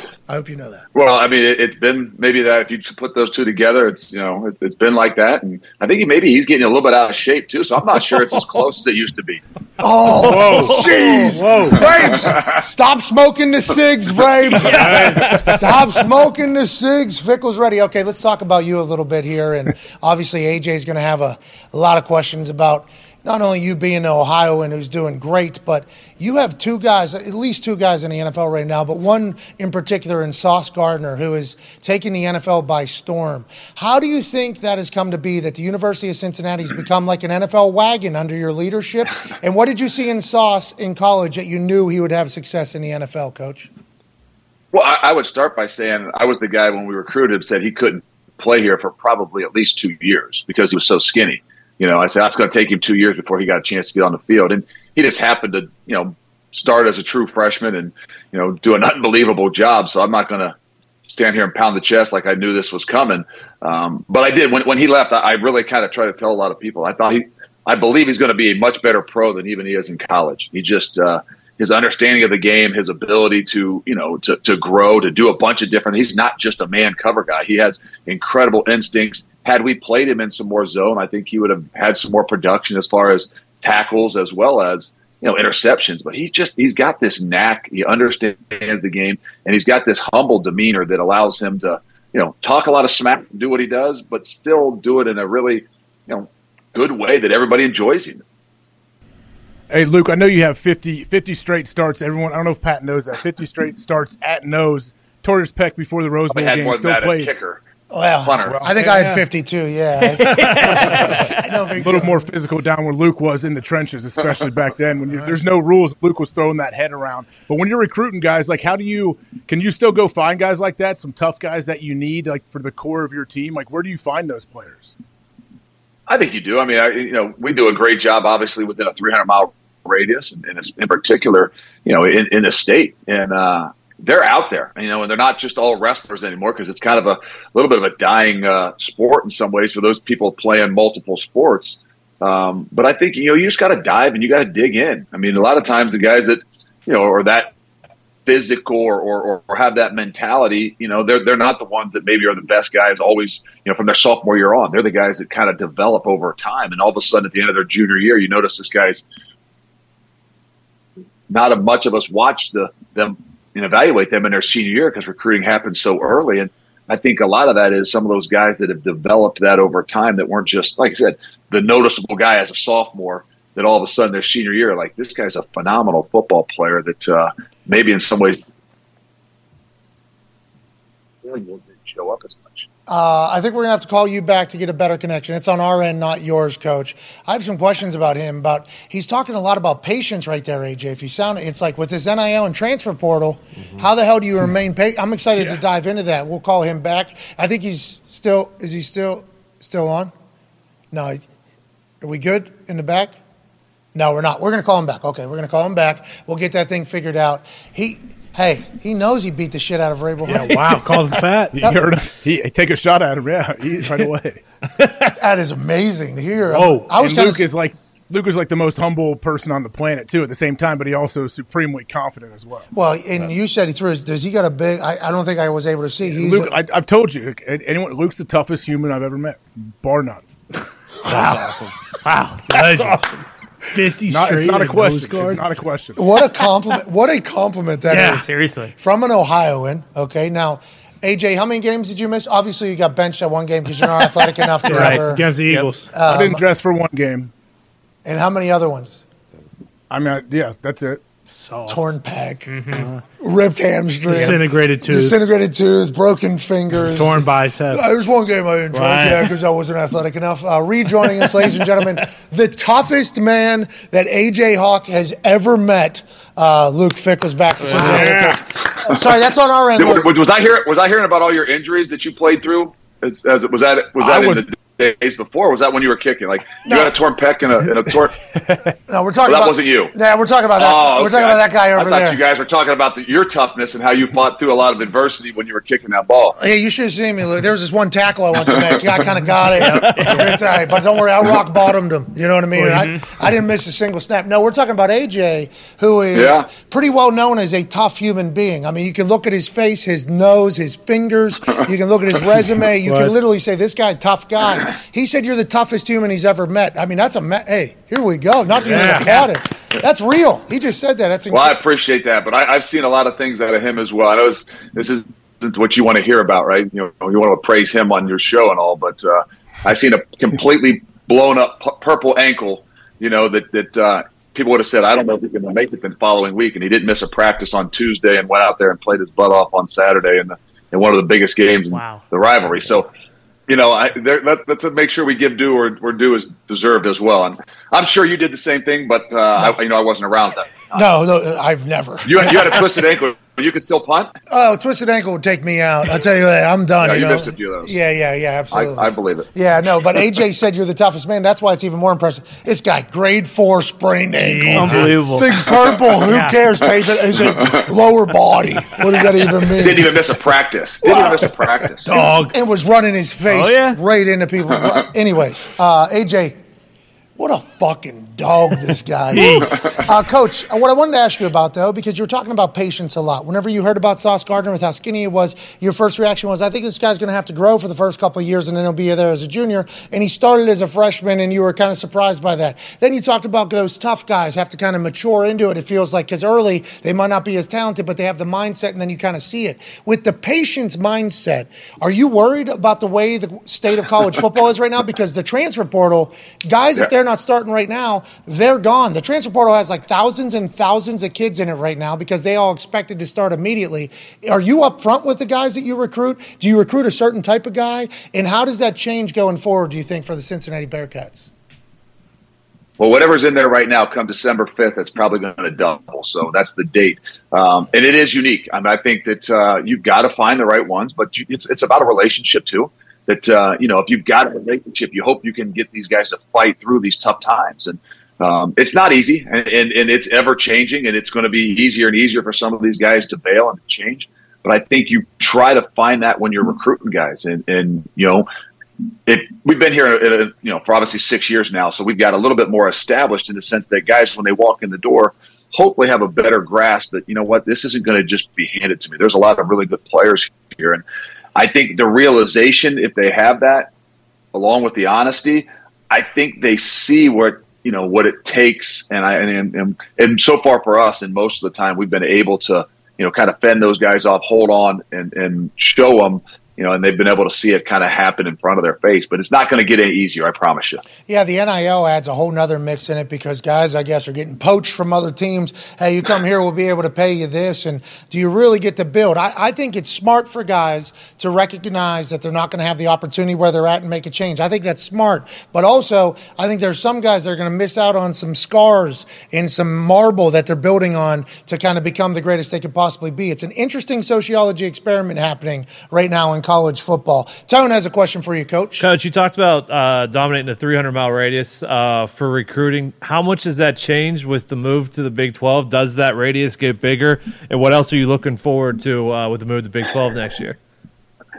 Well, you know what? We, we've said that it's not going to change. Now, whether we dip ourselves into a little bit more of Texas and some things like that, I, I think we will, you know, expand a little bit. But I still think the core and the crux of our program is within that 300 mile radius because for, for several reasons. I think that you know, for us and what we want to do and build, you know, through toughness and some things like that, uh, we do have a better grasp of within those 300 mile radius what is that we're getting. I'm not saying they're the toughest guys in the world, but when you know the areas, you know the people around there, you, you've got a better grasp on exactly what it is that you're getting. And to me, sometimes in recruiting, the greatest thing you can do is not have a whole lot of surprises. You know, I, I could say that you know Sauce Gardner was a surprise in the sense that he started a lot earlier and played at a, at a younger age than maybe I would have believed, but we knew what Sauce Gardner was about. We knew where he was from. We had some real intel based on the people that we knew around him. And I think that's what is giving us a chance to maintain those kids, keep them here, even when things aren't exactly the way they envision them from the start. Hey, what makes uh, Cincinnati so special? Like we know that you've had your name is always on the top of the list for other jobs all the time, and you stay strong and talk about how committed you are to Cincinnati, and obviously you are. Like you're actually living that. Most coaches say that, and bam, they're gone two weeks later. So like, what makes Cincy so special? Well, I, for me, it, it started. Obviously, the, the, the community of the city is great for my family. And I'll be honest with you, that's really where it originally started. And uh, kids. you know, but to, but you know, as you take our team and the type of kids that we have, it, it, it's different. It's different than you know the teams that I was on as a player a little bit. It's different than the teams that I coached, you know, previously. I I maybe embody and, and actually connect a little bit even better with a lot of the kids that we have. And they're just, I mean, I'm not saying they're all the same, but I think that we just by nature have some of those kids that you know, are a little bit tougher, a little bit, you know, have a chip on their shoulder that understand that things aren't going to be handed to them. Um, it's just since I've been here, it's been a unique group of guys that is, you know, I'd say it, it's crazy at times to be around. Don't get me wrong. If you watch any of our games this year, I'm not sure that you know my hair is going to look like it does. Uh, certainly not like your two guys is after this year. But it just the guys that you're around have this similar mentality of you know what we've got to earn everything we're going to get, and it's not going to come easy.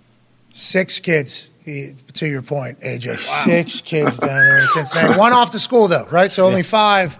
Only five Yep, still. only five. Okay, only five, of course. Uh, I'm on my five now. I'm on my way to having uh, hopefully my first. I have no idea how I'm going to survive that. You having six children while being a head coach of a college football program, while having to recruit and build up the type of guys that you want to really win is nothing short of impressive. And your name is going to pop up for all these jobs that are out there. How do you, you know, how do you listen? Because you have to, you have to listen, I assume, because you have a brain.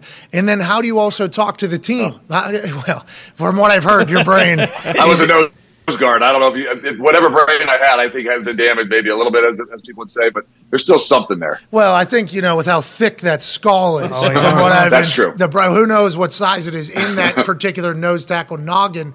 But how do you deal with that with the team? And how do you deal? Because this year there's like five big time jobs already, six big time jobs already open if you count West Virginia, and then there's going to be more and more and more happening down the road. How do you balance that? Honestly, as a human, as a good guy, which everybody calls you, and as a leader of a team that is 18 to 23 year olds.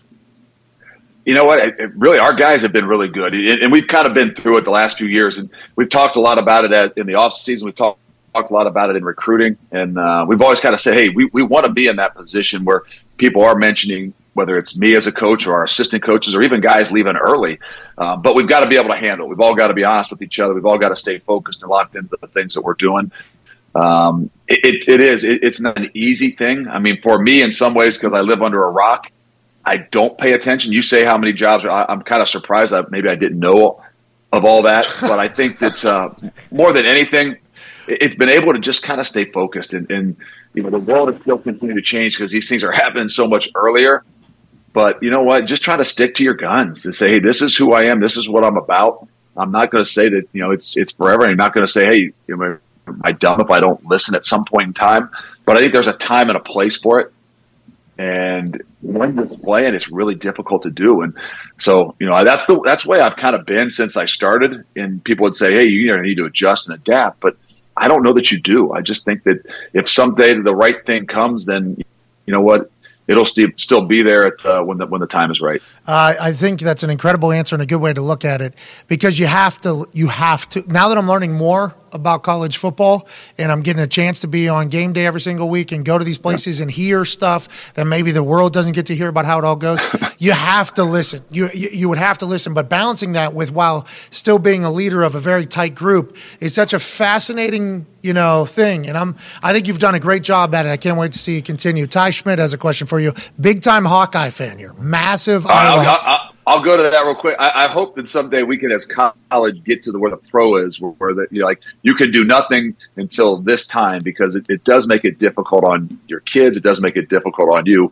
But you know what? We're, we're not caught up to the NFL. Bowl We'll game, see. bowl game. Like for instance, when Rich Rod got hired to Michigan, which Rich Rod might be coming back to West Virginia, which would be wild. It would be wild and good for the state and good for the team. I'd be excited to see that if he potentially, maybe even Dion too. Let's go ahead and let's go. Let's go try everything else there. But Rich left. We we had a Fiesta Bowl. We had a Fiesta big. it was- that was back when the BCS was happening. Oh, Fie- Oh, yeah. Fiesta Bowl against Oklahoma. He leaves 10 days before that. See ya, I'm out of here. It's like, that was like an eye opening experience to me as a 20 year old. Like, what this, this is literally all we worked for, like to get to this particular moment. And then, well, and then as I get older, it's like he had to go at that exact time because of literally how it all is. You're right. There should be a little bit more of a, a, a regimen or a process or a procedure the way it goes. The business side of things, like the NFL does. yeah, I think so too. Like a period. There should be a period Yeah. of time whenever it's allowed to happen. Ty, your question. Coach, speaking of the NFL, obviously you're incredibly invested in Cincinnati and, and whatever may come next, you know, whenever that is. Have you had any conversations with Coach Vrabel and do you have any, you know, aspirations to potentially coach in the NFL down the road or have you realized like, no, I'm I'm meant to coach in college? Well, I, I kind of go back and forth. It, originally, I always said no. I think this is, you know, we Vrabes and I have talked about that, and you know, when he first went back to the NFL when he was coaching, you know, I, I kind of saw him and watched from afar what he was doing. I remember saying, "Hey, you're in there, buddy." Not that he wasn't a great college football coach; it would be a guy, great college head coach. But I truly believe that he's in the right place, and, and I kind of feel that same way with me. Is is you know not that you didn't have any success in that league and maybe don't know as much about that league, but I'm like, you know what? This is the right place for me. I don't know that that's, you know, what's best for me. And Vrabes and I have talked about it. He's told me all the pros to, to being in the NFL and, and the different lifestyle, the things that you do. But um, I know for me and where I am and, and what I enjoy, that uh, that this is the right place for me. Uh, I just saw. Sorry, AJ. Before you ask your question, you, are talking about you talking to Vrabes and you called him fat earlier. You two are real tight. I didn't know you two are real tight. I didn't know that. Are you guys in each other's wedding? Who's whose is this? Uh, that might be that might be his wedding. I think I, I, was the best man, or it could be my wedding. I'm not, but uh, could be my. Yeah, I look. I, I, was a little bit chubbier then, and I think maybe it's switched. Maybe it maybe it's flopped a little bit now. So I maybe we have to have a weigh-in. I don't know. I don't, I don't want to throw things out there. He wears some baggy clothes, but uh, I might have to get on about that a little bit. Luke, I see him out at Lake Tahoe, and it's our first time really chatting in person.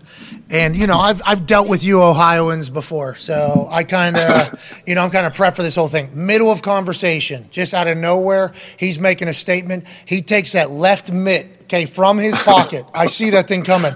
Big. We're talking roundhouse, loop, looping left, like looping left. To, and I'm like, is this guy about to punch me in the face? but we're having a conversation. He he tried me. You know what I mean? He grabbed my arm just like to see how much I could, uh, how much he could body me basically in the middle of it.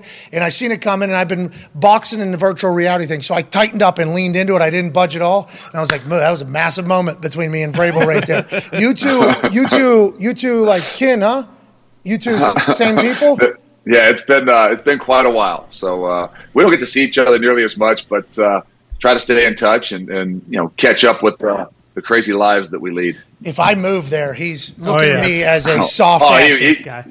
Oh, you would never hear the end of it. Yeah. And you know what? The next time he sees you, the next time he sees you, he's going to do it again, just in case you're wondering. It never stops. In case there, there's not a whole lot of growing up in this in these in these um, this blood. Ohio, yeah. Got it. AJ, your question. Speaking of uh, another Ohio guy, like Marcus Freeman, what's it like seeing him? Obviously, you coached him, uh, he coached with you, and now he's the head coach at Notre Dame. Like, what is it like seeing guys that you've worked with? Not only you have coached yourself, but you see him taking all these other jobs out there. Yeah, you know, it's hard when you get in. It's like it's like when you ask about Vrabes. It's like you, you try to to stay in contact with these guys, but you just are so busy at what it is you're doing that, that it's really difficult to do. So you got to watch from afar. And when you're watching from afar, sometimes it's even harder. The other night, uh, I think was it last Sunday night when Vrabes and those guys played against the Chiefs. They were in an overtime game. I remember leaving the office and grabbing my phone, and it was the start of the fourth quarter. And I and I went home, and everybody asked, "Did you watch the game?" I said, "No, I couldn't. I, I couldn't turn the game on because I stress over watching them play because you know you, you got so much invested because it's the people that you really care about. I said I don't need that in my life, so I literally sat in my bed and just kept looking at the phone every like three minutes to see to see what the game was like. And, and it's the same way with you know whether it's with Marcus or other guys you coach with. It's hard for me because I when I'm not here and I'm not doing what I do, I try to find ways to relax. Relax watching, you know, NFL games that I have no, you know, other than players playing in them that I have no, you know, not pulling for any side is relaxing to me. But when it's Vrabes, it's one of those guys you coach with. Like Marcus said, it's really hard for me to relax and watch. So I, I, I kind of watch them afar and just kind of check scores. How about you having a coaching tree now, though? Huh? That's a big deal. Well, I don't know about. Yeah, it's it's like a the Miyagi tree, right? I think they just oh, chop off all the branches. Maybe there's a couple left there. No, I think you're. I think you should be incredibly proud of what you got going on, Luke. And uh, we appreciate the time. You got a couple games left here. What's in front of us? What are you thinking uh, for going into the end of this year and into the off season going into next year? Well, we, we still got a chance. I mean, we always talk about it. You want to you want to have an opportunity to play for championships, and we're still in a position where we can do that. And I can't believe you haven't mentioned it. We're in a position to do that, not because we played great, but if you haven't noticed, but you haven't, you know, special teams, teams. wise, I'm not sure we're not dominating anything anymore. We're not dominating as much offensively and defensively as we have in the past. But these dang special teams have been something special. So I, I knew you'd be proud of that. You haven't been back out to see us for like four years, Whoa. but you know, at some point in time over there, when we get close to you over there at higher ground, you know, maybe we can get you back out because of the specialists. Okay, well, I'll definitely make mention of that. It does win football games. I I know it, it, it wins football games. Damn right, especially when you play 52 straight like I did. You know what I mean? In college. And that is, is how it goes. Uh, Coach, good luck the rest of the way. We appreciate your time, and I can't wait to see you and the team again. I'm, I'm going to be in Montana this weekend. I'll take a horse from Montana to Cincy this weekend. I'll come check you guys out. I appreciate you, man. We'll, we'll get you back out there this uh, this next year. All right, you got it. Ladies and gentlemen, Coach Luke right, Fickell. we'll see you. Uh, we talked to Jeff Saturday, interim head coach of the interim interim head coach of the Indianapolis Colts, Jeff Saturday, who's undefeated after beating the Raiders yesterday, and Luke Fickell, head coach of the Cincinnati Bearcats. Can't thank them enough for taking time out of their day to chat with us. Now, it is time to chit chat about something that happened yesterday that has never happened before. Although the World League had a couple teams in the particular country of Deutschland, the NFL had never traveled there and put on a real meaningful game in front of all the people that follow along with the NFL from that country and countries surrounding it. Obviously, there's a big military presence in Germany, and obviously that can be the excuse for why it is so popular there.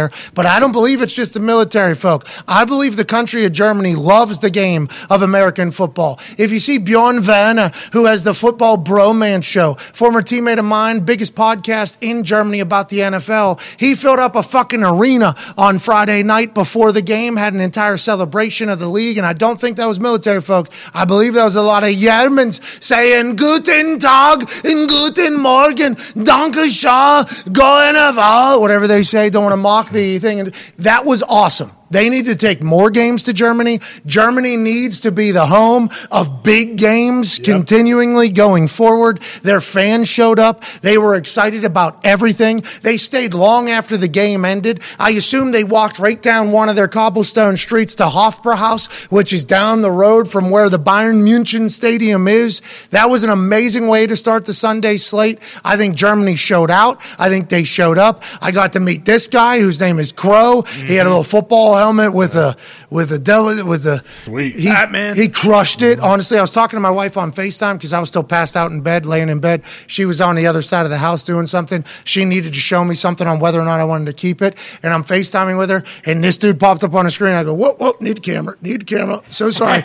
need to take a picture of this. And she goes, of what? I go, I don't know how to describe. I, I honestly don't know how to describe what I'm talking about right now, Sam, but it's a guy wearing a helmet with a visor with some ears and a, his name's Crow. Okay, you would never understand German artists, but I appreciated Germany for being so fantastic yesterday. I'm thankful that the NFL went there. The rumor of like what, however many millions of people trying to get seventy thousand tickets, and they showed up, showed out, and fucking amen. Thank you uh, to the Germans for doing that. That was a cool environment yesterday, and obviously Tom Brady gets the win alongside the Buccaneers over the Seahawks.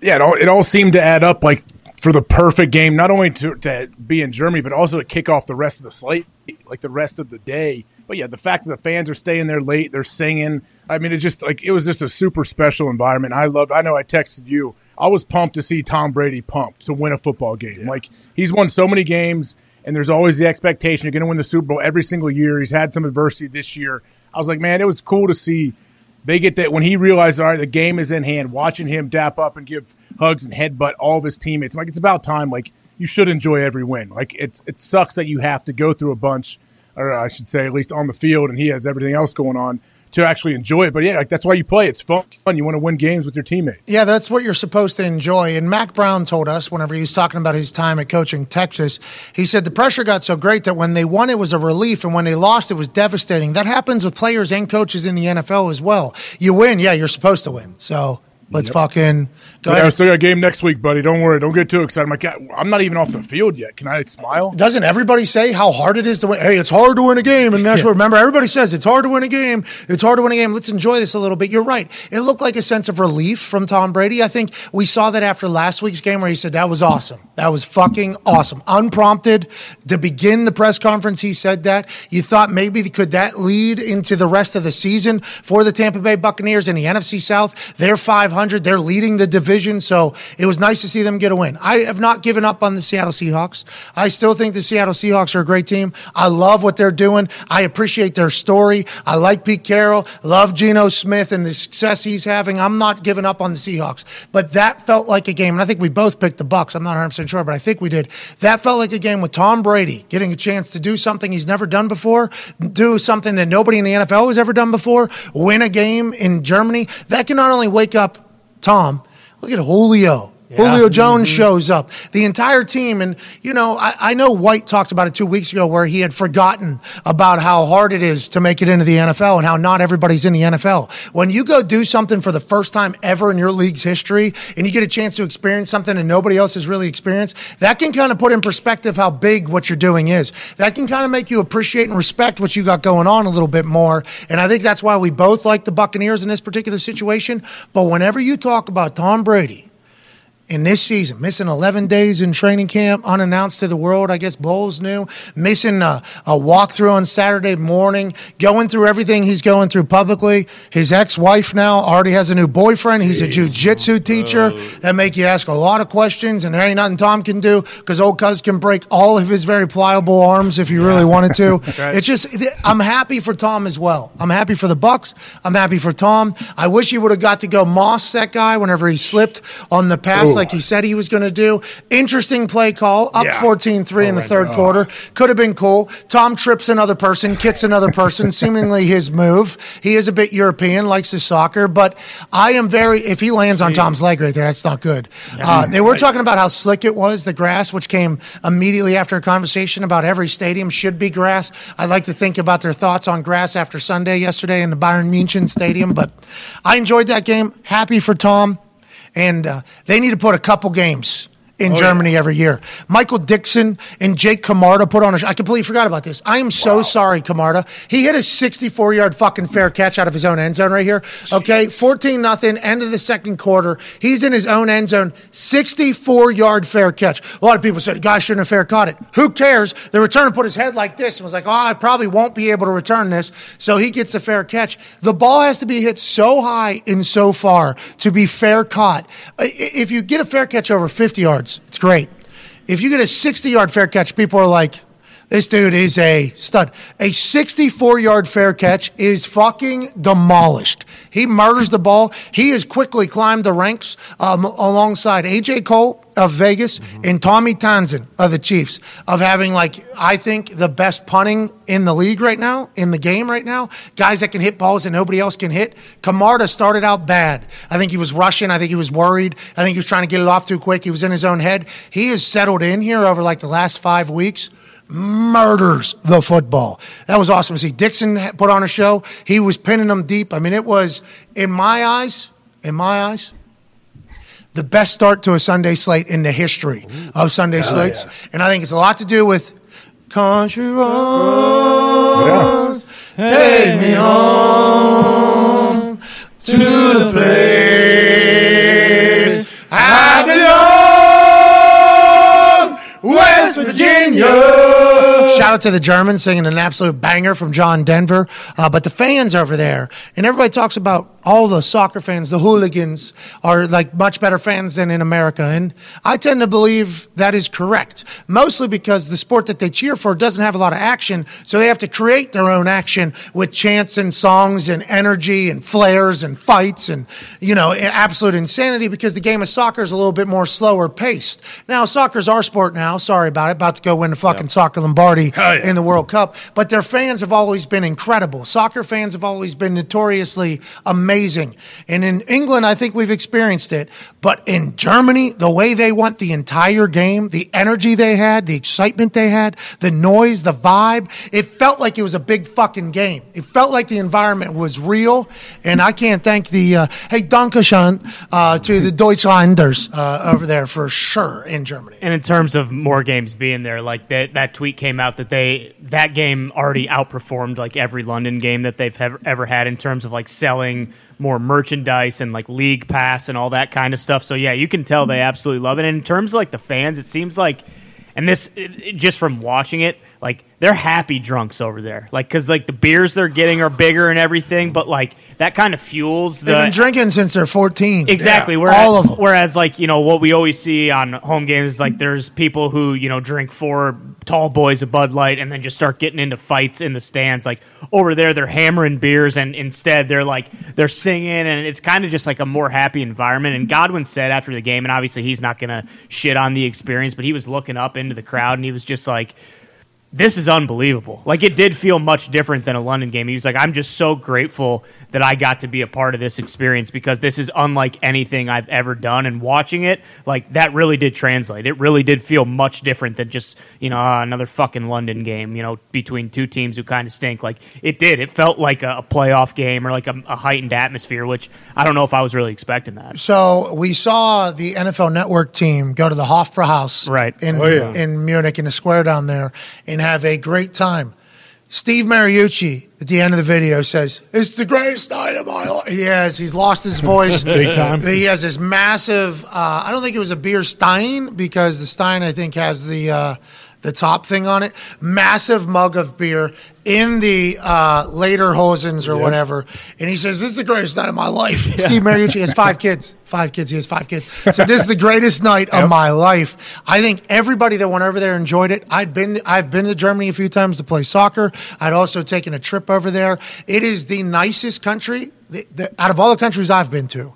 The nicest country to Americans. I will say that I have ever been to. You drop me into a place, you can find out quickly how they feel about Americans. I am the biggest, the dumbest American that people will ever see. I obviously wear jorts and a tank top, and people look at me and go, "Oh, big dumb Yankee right there." So you can tell how countries feel about Americans as a whole just by dropping me into the middle of it. Now, I will say that's probably evolved a little bit. We're a little bit more popular in some of these countries that I visited to in the past, and I can't wait to get back to them.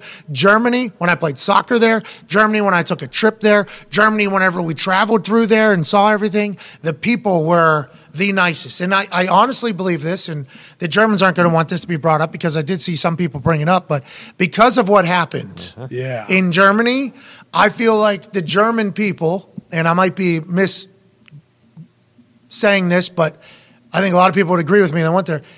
Almost feel like they owe the world, almost like it feel. That's how nice they are. That's that's how nice they were. It's like they they feel. I don't want to say feel bad, but like want to like go over the top to be like, hey, listen. Probably what a lot of people have experienced with, you know, the Germans is from your classrooms and history books. We like that's what it feels like almost when I've been over there. Every single time I've been over there, and I, I I'm so happy that the NFL is having success over there because that gives us a reason to Continue. take show over there. Yeah, no, take show Didn't over it feel there like for a while. it felt like their crowd wanted to? They wanted to go over the top, top two to let everyone know how excited they were. It's like when you like a big rock band's in or a big musician you want to see. And like, oh, what's up, Cincinnati or whatever. Like a lot of crowds want to be a crowd that that musician might remember out of their fifty stops in that. Come tour. back. Yeah, that's Yeah. what it felt like. Germany was. Yeah, exa- after the game when they were sticking around singing. Now, who knows if they would do that nonetheless, but I think they are a very passionate NFL fan base over there. And they're like, listen, we need to show, if you get one of these tickets, okay, a lot of people trying to get one of these tickets, but if you get one of these tickets, we need to fucking show the NFL that this is a country that is an NFL country. And they certainly did that. And shout out to Bjorn. I think Bjorn is a massive part of that whole thing. Honestly, Bjorn Werner, former Florida State legend, former Indianapolis Colt teammate of mine, he has a podcast over there that is strictly NFL talk, strictly huge. Huge over there, massive. commu- He sold out a fucking arena. They had Yeah. an arena sold out on Friday. Bjorn Werner sold out an arena in Munich on Friday Like for a live podcast or what? What do you do? live podcast. They had a couple of days. Good for him. An arena they sold out over there. So I saw that. I saw the game. I saw the afterwards. I saw it during. I'm like, Germany hit a fucking home run. Yeah. Hit a fucking home run, and we are very grateful for it. And look for this show to probably be live in Munich, Germany in the foreseeable future, if I had to guess. Hell yeah. If I had to guess. I, I've been looking for a reason to get back because it is a good time. That's the place I found myself in a rave. Yeah. Found myself in a rave. I had, had a little bit too many be- beers at the Hofbrauhaus. Right? Uh-huh. Walked around a little bit, and then all of a sudden, Were you by yourself? uh, one of the, I mean, one of the locals that we had, it's interesting when you go on some of those trips. There's like different ways to go about it. When we were, when we were doing soccer, there was like a couple locals that like if we want to go eat, we travel with them because not everybody they speak English. Everybody speaks English over there. They don't even. I think everybody pretty open to do it. And I'm sure there's small towns where people hate fucking Americans that I did not experience. So I apologize for kind of generalizing there. But normally you like kind of get linked up with somebody who is your liaison almost. Like, hey, uh, we're looking to do this. Okay, this is a place I know this person there. I do. I could do this. So I was with said person, and we were having a. Bl- I mean. It was a full on Going. Like, holy shit! All right, I gotta get. What time is it? All right, I gotta, I gotta get out of here. But I've had a, the food over there is good. The beer's Really? good. Okay. It's I love the beers they serve in the stadium out of the big mugs. Like those are sweet. So every local town and bar or whatever, like they brew their own shit. You could basically get ah. your own beer from almost every place you go to over there.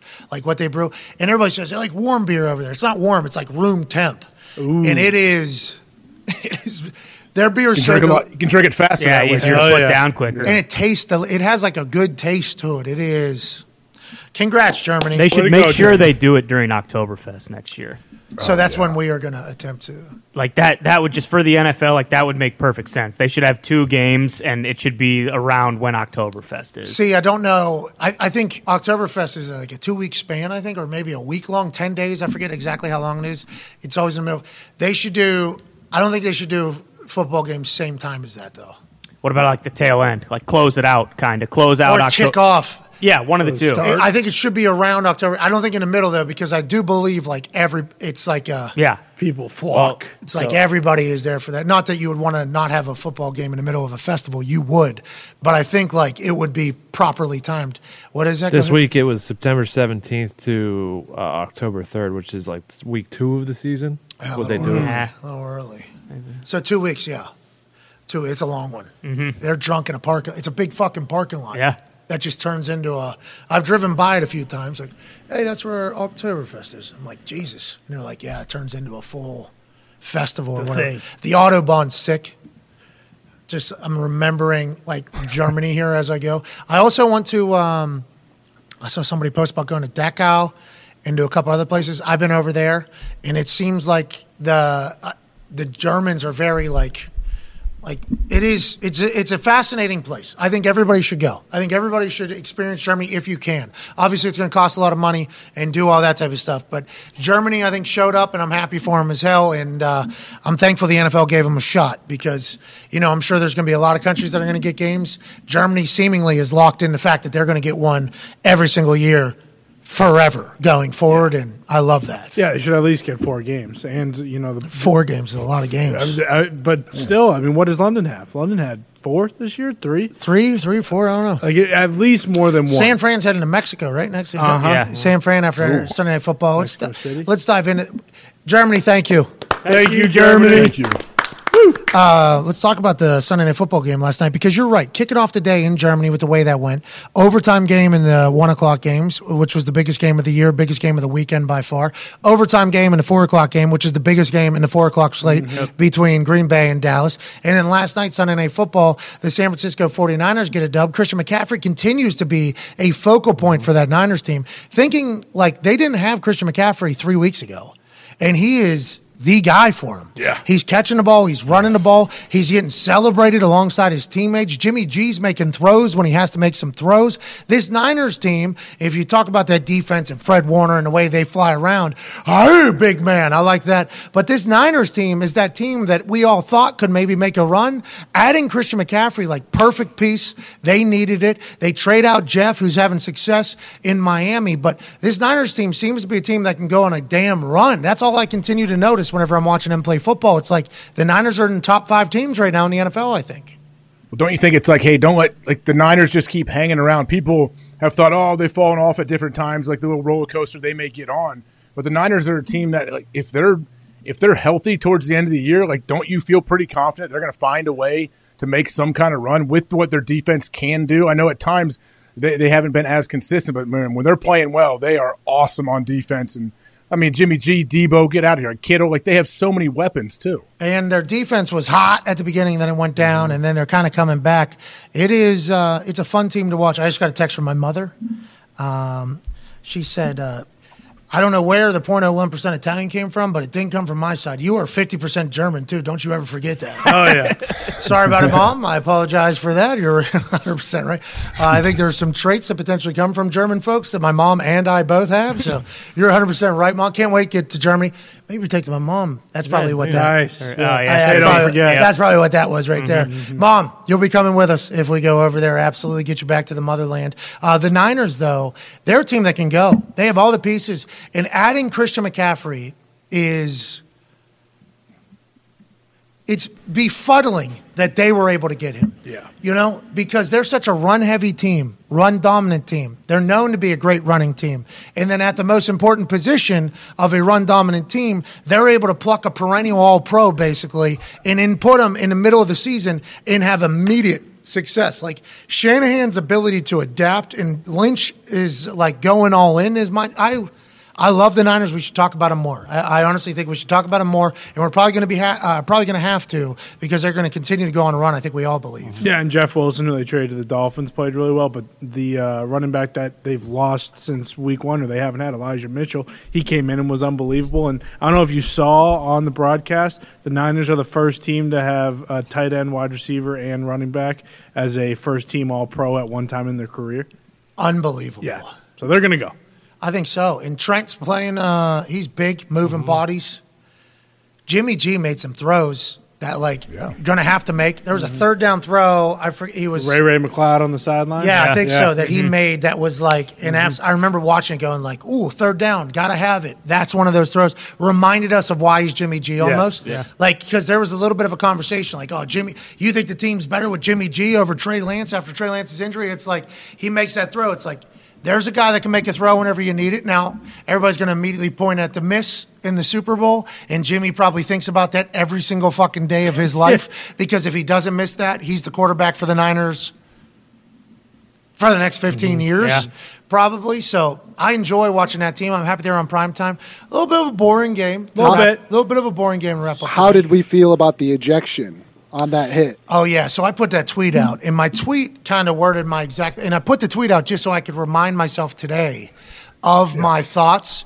And it was like, is this the precedent now? Are they starting a new standard? I guess this rule was initiated this year because I always thought this was a college football thing. Right. Because four years ago, college football instituted the uh, targeting rule where players would get fucking ejected from a game if there's helmet to helmet contact. Uh, and it was just kind of like, here's the law. There was no judge of intent. There was no judge of somebody's like altitude being changed or, or uh, level being, whatever the word is. Yeah. There was no like actual common sense thought in it. It was like, hey, if they lower their head at all and they hit with the crown of their helmet, they're ejected. If they go helmet to helmet above the shoulder or helmet uh, anywhere above the shoulder area, they're ejected. And there's been a lot of, you know, I don't want to say scrutiny over that rule, but a lot of a lot of scrutiny over guys losing national championship games that they have worked their entire life for, and then a bang bang play, they get ejected from it. And it's like, is this really right for the kid to do this? To get kids kicked out of meaningful games in which they don't have a lot of? And is there any intention thought about it? I guess the NFL added it this year. I, I I must have missed it. I feel like we covered the NFL pretty close. What's the rule state exactly? The NFL senior vice president of officiating, Walt Anderson, who also said earlier that the Gabe Davis catch wasn't a catch and we should have reviewed it and we didn't. It's like, well, fucking do it then, Walt. Yeah, What- pretty big play. Do it, Walt. Uh, confirmed to pool reporter uh, Matt Barrows that Dre Greenlaw's ejection. By the way, great name. Dre is a nickname. Is a great because his full name is different than just being called Dre. Though such a fucking cool name. clean. Dre, uh, Dre Greenlaw ejection last night came from New York. He was already down by contact. We felt like the actions he took were flagrant in nature, and that was the reason for disqualification. Now, what Walt just said there goes completely against what every other human who has ever been tied to the NFL said on the internet last night, including coaches, players, and even, I would assume, former refs. If you're going to take into account helmet to helmet ejections into the game, you also have to think about intent, bang bang plays, because at the NFL, everybody's big, everybody's fast. There's a lot of things being schemed up. I just don't think this is the right move for the NFL. And now they've set precedent. This is now the standard. And I understand it's a quarterback and it was a scary hit. Call 15. Completely cool with 15. But an ejection is absurd because now, uh, I mean, that was obviously a helmet to helmet. 15 yards is for sure. But as soon as you start getting into the ejection game, it's like, who says? Mm-hmm. And what happens in big game? And is it reviewable? Like, are they reviewable to to eject them? And if they review this, are they going to change it? It's a glancing blow, but it's a solid enough one that obviously knocks Herbert's helmet sideways. I have a question too. Are we going to start ejecting running backs to receivers when they completely lower their head and expose the crown of their helmet right to the defender? like Cordarrelle Patterson did when he won the scepter Which just a think is week great. ago. You should never be thrown out for. it. I think running backs have a right to do it, but the defenders have a right to protect themselves too. And what we're saying is, in college, definitely gets kicked out right there for that shot. Oh, yeah. People are watching Oh, that yeah. saying, "Oh, that was a bad shot." It was a bad shot. We agree, like not good. But he gets hit late as Dre is already moving, Going which down. moves his head. It is a scary shot. Warrants 15 yards. We are on. We're all on board with that. I don't think Dre had any intention of doing that, but it happened. So since it happened, have to penalize because that is a penalty. But to eject somebody in the NFL is just a new precedent. This is a new standard, and it's going to get dicey. I think if they continue to do as such. I don't think this is a good play. I think it's a bad play by the NFL, even adding this into the repertoire. It, it, I always assumed that, as the rule was before, if you get two unsportsmanlike conduct, that's when you're booted, right? Yeah. So like two late hits or something, you're thrown out. That's what I always announced. This is his first unsportsmanlike on this person. They get another one, they're gone. I didn't think they could do this. And they they did they slide this in the rules without us really knowing or talking about it? I had a couple of people tweet me as if they were uh, much smarter than we were. Like, yeah, the rule's been instituted this year or whatever. It's like, did we? We didn't know. when? I don't think we read the rule right whenever it came out because we never talked about this. I almost felt like we were when I put that tweet out. I was like, have I fucking lost it? Like, have I? When did this start? When did this start happening? Because I've been covering college now, you know, pretty tightly. I'm like, college, yeah, college is definitely. And if, has this? Ha- I thought I was losing it. I thought I got concussed. I thought I, I was like in CT. I'm like, did we miss something? We certainly did, I guess. And it came to fruition on Sunday night fucking football in a massive game. Yeah, it's Mickey Mouse, like you mentioned, 15 yards for sure. And it's one thing if uh, like a quarterback is out of bounds, like completely out of bounds, and he takes a helmet to helmet hit like that. But this is the fucking NFL. Like it's a full speed play, you know. And I think the reason we haven't heard about it is because we haven't seen anything like that yet. And I think it was only a matter of t- like you'd like to think that most refs aren't badge heavy enough to make a fucking call like that to eject a guy, but it was only a matter of time before it was going to happen. But shit like that.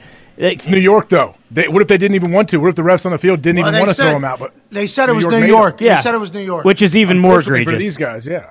Like it's t- it's terrible. Oh, how about how about the ref on the field? Excuse me, this is the first time we're doing this. Uh, yeah, go tell him that he's been ejected right now. Yeah, we're kicking a guy out for that. Right? Yep, go tell him. I think this is bullshit. By the way. Yeah. Uh, personal foul. All right. He has been uh, disqualified. And everybody, excuse me, what? We're kicking people out of games right now.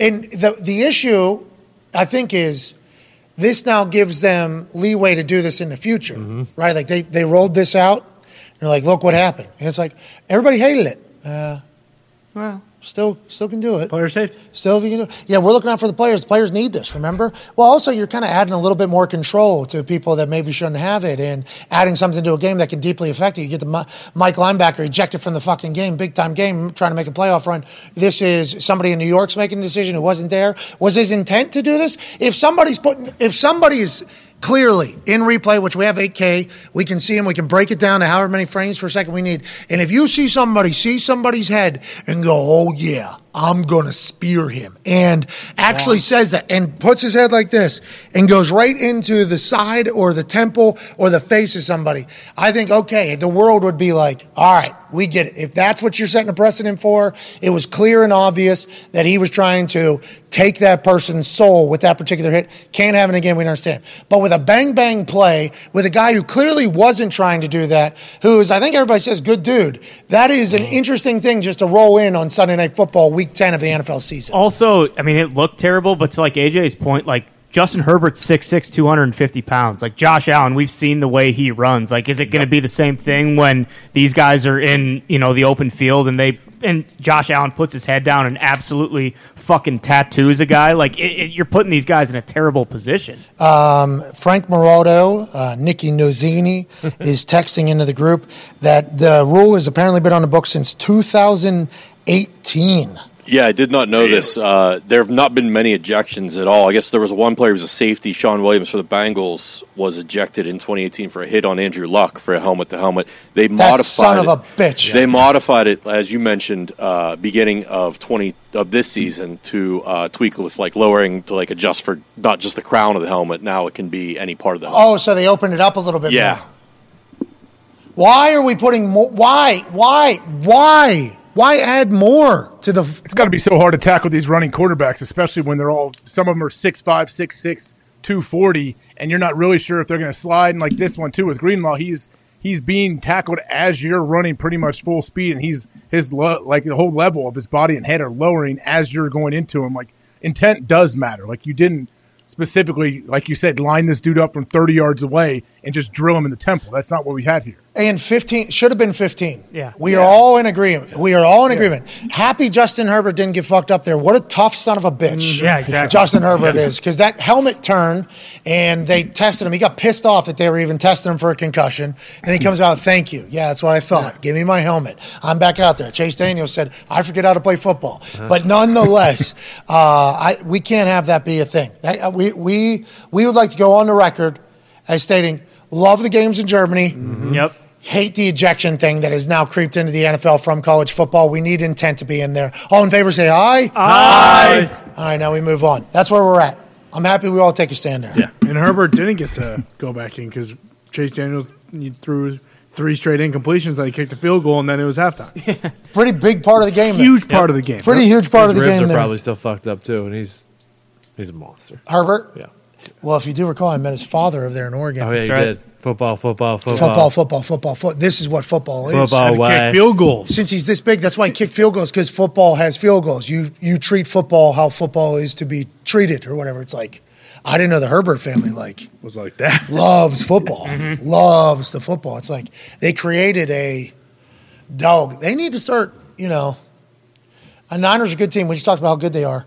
Chargers, though, it's going to be another season, isn't it? It's going to be another Yeah. season. It's going to be another season Is that of. seat Uh, gonna get hot?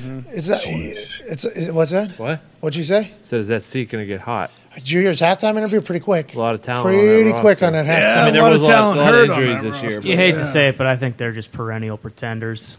Oh shit! Like Herbert's so good, but like you- you watch that. I mean, even like that, the first possession, they went right down the field and scored, and at no point was I like, "Oh, the Chargers are going to win." I'm like, "Nope, Niners are going to figure this out, and they're going to win," and they did. and it's a shame because they got Yeah. all the time. The injuries are Yeah, every year. damning. But that's the NFL too, right? I mean, like guys get fucking hurt. That happens all the time. Like Right. it's uh, you know, like you can't just use that as an excuse when you have a once in a generation quarterback. Yeah, let's uh, let's let's not talk about the Chargers, but let's talk about injuries in the NFC West, in which the San Francisco 49ers live. Last night was a backup quarterback versus backup quarterback Oh, yeah. versus backup of the backup quarterback battle. Whenever the Cardinals took on the Los Angeles Rams, and the schedule makers, looking at this game from before the season, probably thought this one was going to be huge. I think we all would have thought that this game would have been massive. The only game we would have talked about pretty much in that four o'clock slate. Instead, it's two teams that have been disappointing all season. But Colt McCoy gets a chance to play, and as soon as I heard Colt McCoy was starting, I put max units on the Cardinals Yep. plus two and a half or whatever they were, plus three and a half at the time. Whenever he got, I'm like Colt McCoy's going in. Colt McCoy can spin it.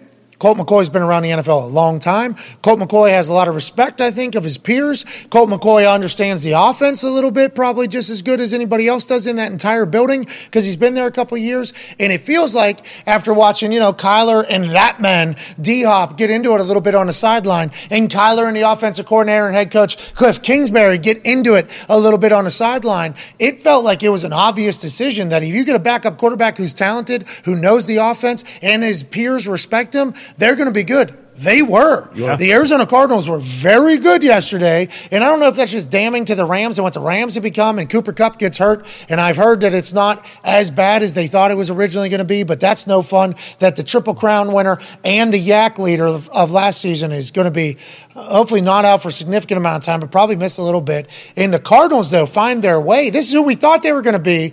And they look damn good, AJ Hawk.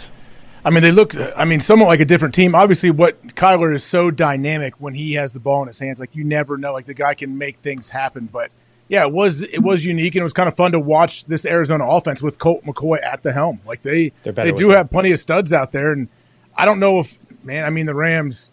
the Rams scare me. I just don't know. I don't know if they're going to put it together at all. I mean, Do y'all who know where we're getting? What does the future look Yeah. like for them too? Because allegedly Sean McVay's career longevity is tied to the stars of the team. Stars of the team have all accomplished something, winning a Super Bowl. They all have big time money, and this year has stunk. So unless they all sign up to come back again, which could happen, I guess, because they're competitors and they're dogs, and they sign a contract to do as such, there's a chance that that team looks very different very soon. Oh yeah. There's a chance that Sean McVay, who's tossing chunky soups to ladies in uh, offices and stuff Yeah. during commercial breaks, could be doing a little bit more of that. Don't want to blow him up yet. Don't want to pronounce him completely dead and rebuilt just yet. But it seems like that's maybe coming on the other side. Now, to Tone Digz's point, that was my immediate thought. Colt McCoy is quarterback. That team has struggled. Is it the quarterback? Is it the system? Is it a multitude of things? Veteran OG backup felt like the right thing to settle him into the place, and it certainly worked. It just felt like they were more on schedule. Like the offense works how the offense is supposed to work. And if I remember, I don't know if it was last year,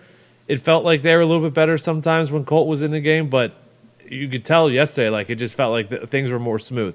Now, was that the Rams? I mean, their offense stinks, but their defense has been okay this year.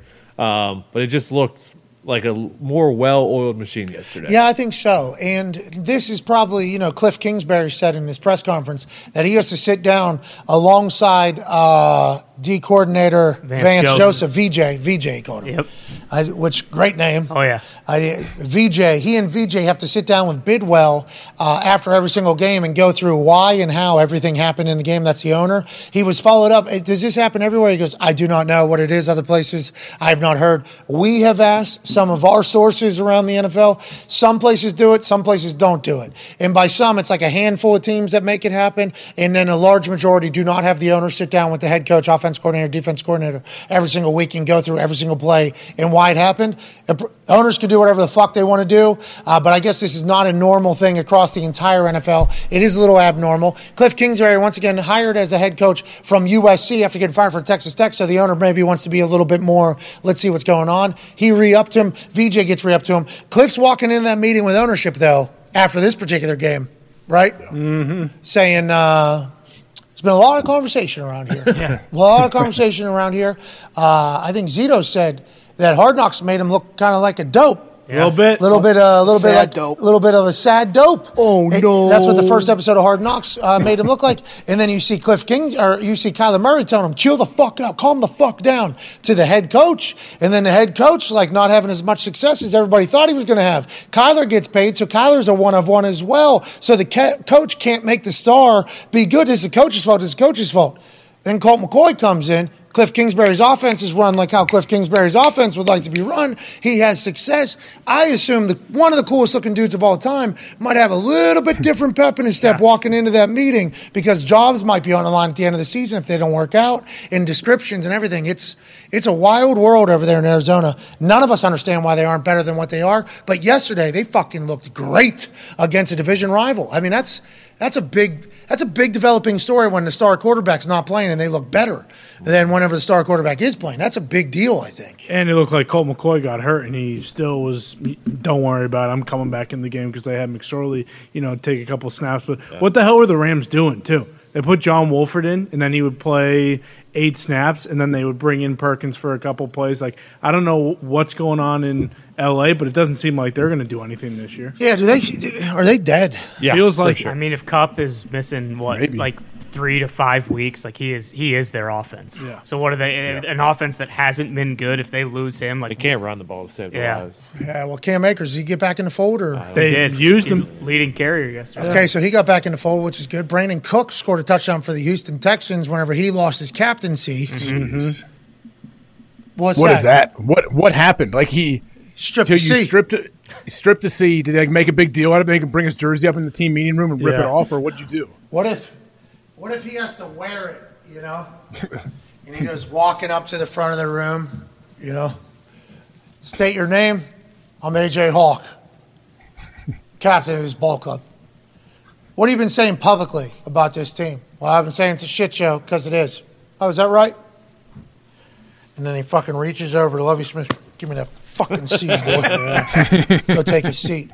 And everybody boos him. Sit down, loser. Boo! Fucking loser. We hate you.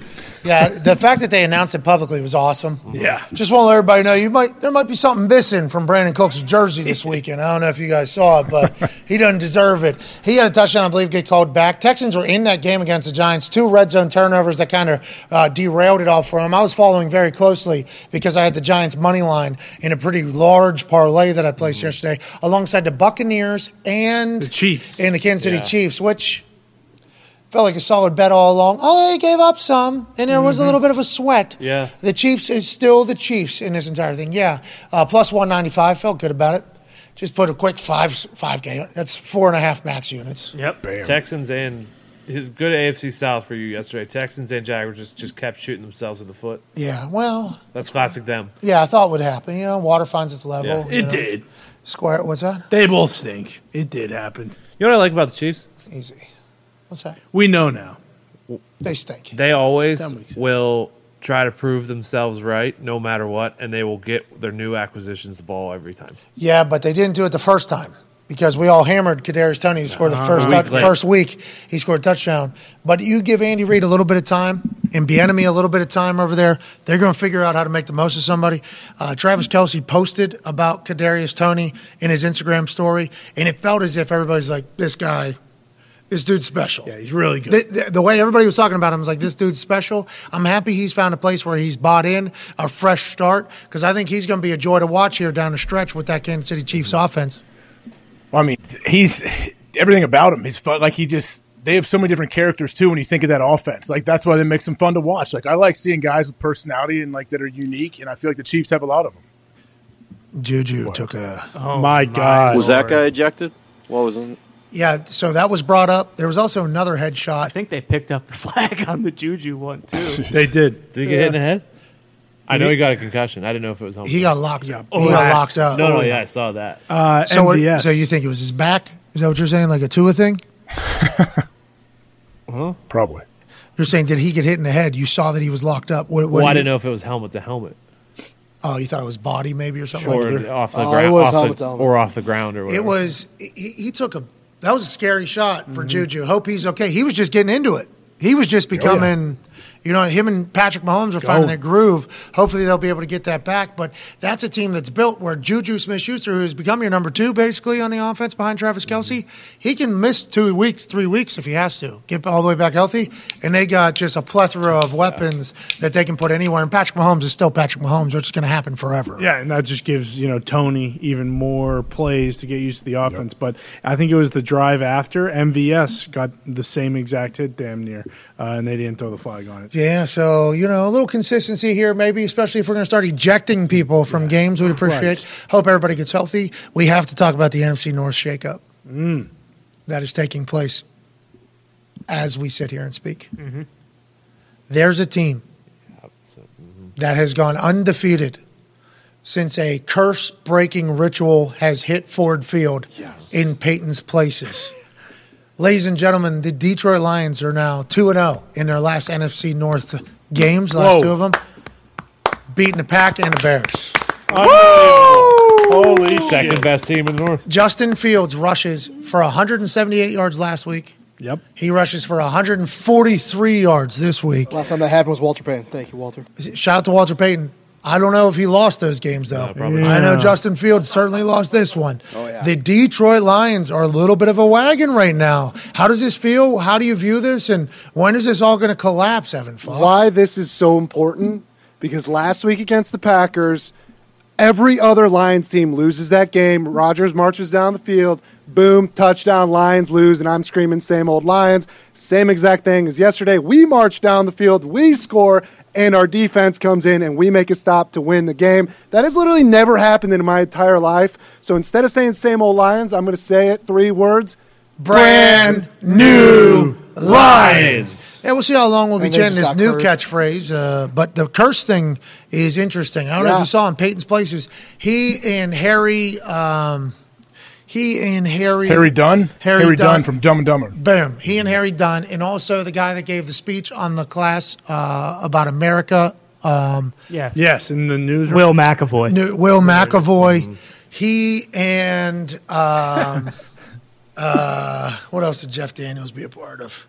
Nonetheless, he and Jeff Daniels were on the field, Ford Field, uh, with a bathtub of I think beer or whiskey, Whiskey. What? whiskey, and they did some rituals to eliminate some curses from the Detroit Lions. And I don't think it was because of Calvin Johnson; it was another curse. It was the Bobby Layne curse from the 50s. So they've had curses. We've obviously only caught up with the uh, Calvin Johnson one, Mm-hmm. and then there's obviously the Barry Sanders one where they did the same thing to Calvin Johnson, which I did not know. Yes. So you can go ahead and compound that particular one. Then Bobby Layne, there's a curse as well. So the Detroit Lions have been run like a terrible fucking operation Oh, for a long time, and the football gods had punished the Detroit Lions Yep. for acting as such. The fans still showed up. They had no idea that behind the scenes there was some powers working. The football gods were working to bury a program that had not done things in the right fashion. Then Peyton shows up with Peyton's Places alongside Harry Dunne. They perform some rituals, and maybe the curses have been lifted from the Detroit Lions program. Maybe the Detroit Lions are able to win some games. Maybe the Detroit Lions fans are able to have a little bit of happiness in the middle of football season. Thank you, Peyton. It, it had to be him. It had to be Peyton. Thank you, Peyton. Yeah, well, I mean, let's not act like they're seven and two. Whoa. they still fucking stink. We're undefeated since the bathtub. Thank But- you. Yes. Since the bathtub was released, but uh, it, it, there is Oh, when still- they filmed it. Yeah, exactly. What are you August saying? probably. I don't know if they filmed it a couple weeks ago.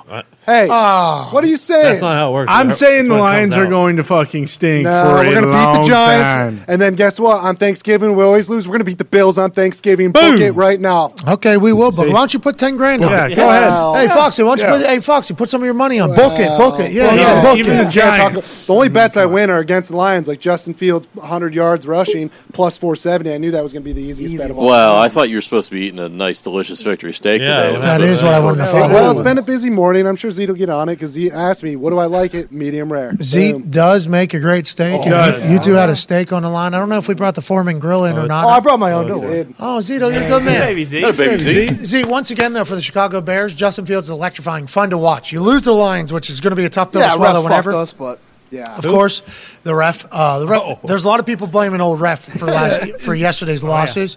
Uh, fun team to watch, though. I think giving you Oh, yeah. promise for the future, right? yeah. So the only thing that we were missing yesterday was defense, and we basically got rid of our whole defense this year. That's so. a part of football. Well, did the Well, right now we have an offense and it's fun to watch. So it's like before it was always like, oh, we have such a good defense, no offense. So Look at that. pretty boring football for a long time. Now you got a No, guy that can. I, bring- I'm a big. I love. Okay, not you. I'm not speaking for you, but Chicago Bears have been tough to watch for a long time because of how ineffective the offense has been. They let Justin Fields start running. He is wide open. It's almost like he had to be empowered to do so. His off script runs, his designed runs, his athletic just nature about The speed. He's It's just so flat out fast. straight, Power- straight away speed. Yeah. he, he pulls away like uh, who's old cuzzy um, Okudah? Uh, Okudah. Okudah. They're racing in practice right at Ohio State. Justin Fields probably beating him in practice. Oh, I, every time. I would assume in the middle of an NFL game, Okudah corner, most athletic, much lighter. Them running against each other, I thought was a cool moment. Yeah. I'm sure they talked Yeah. about it. I'm sure they did.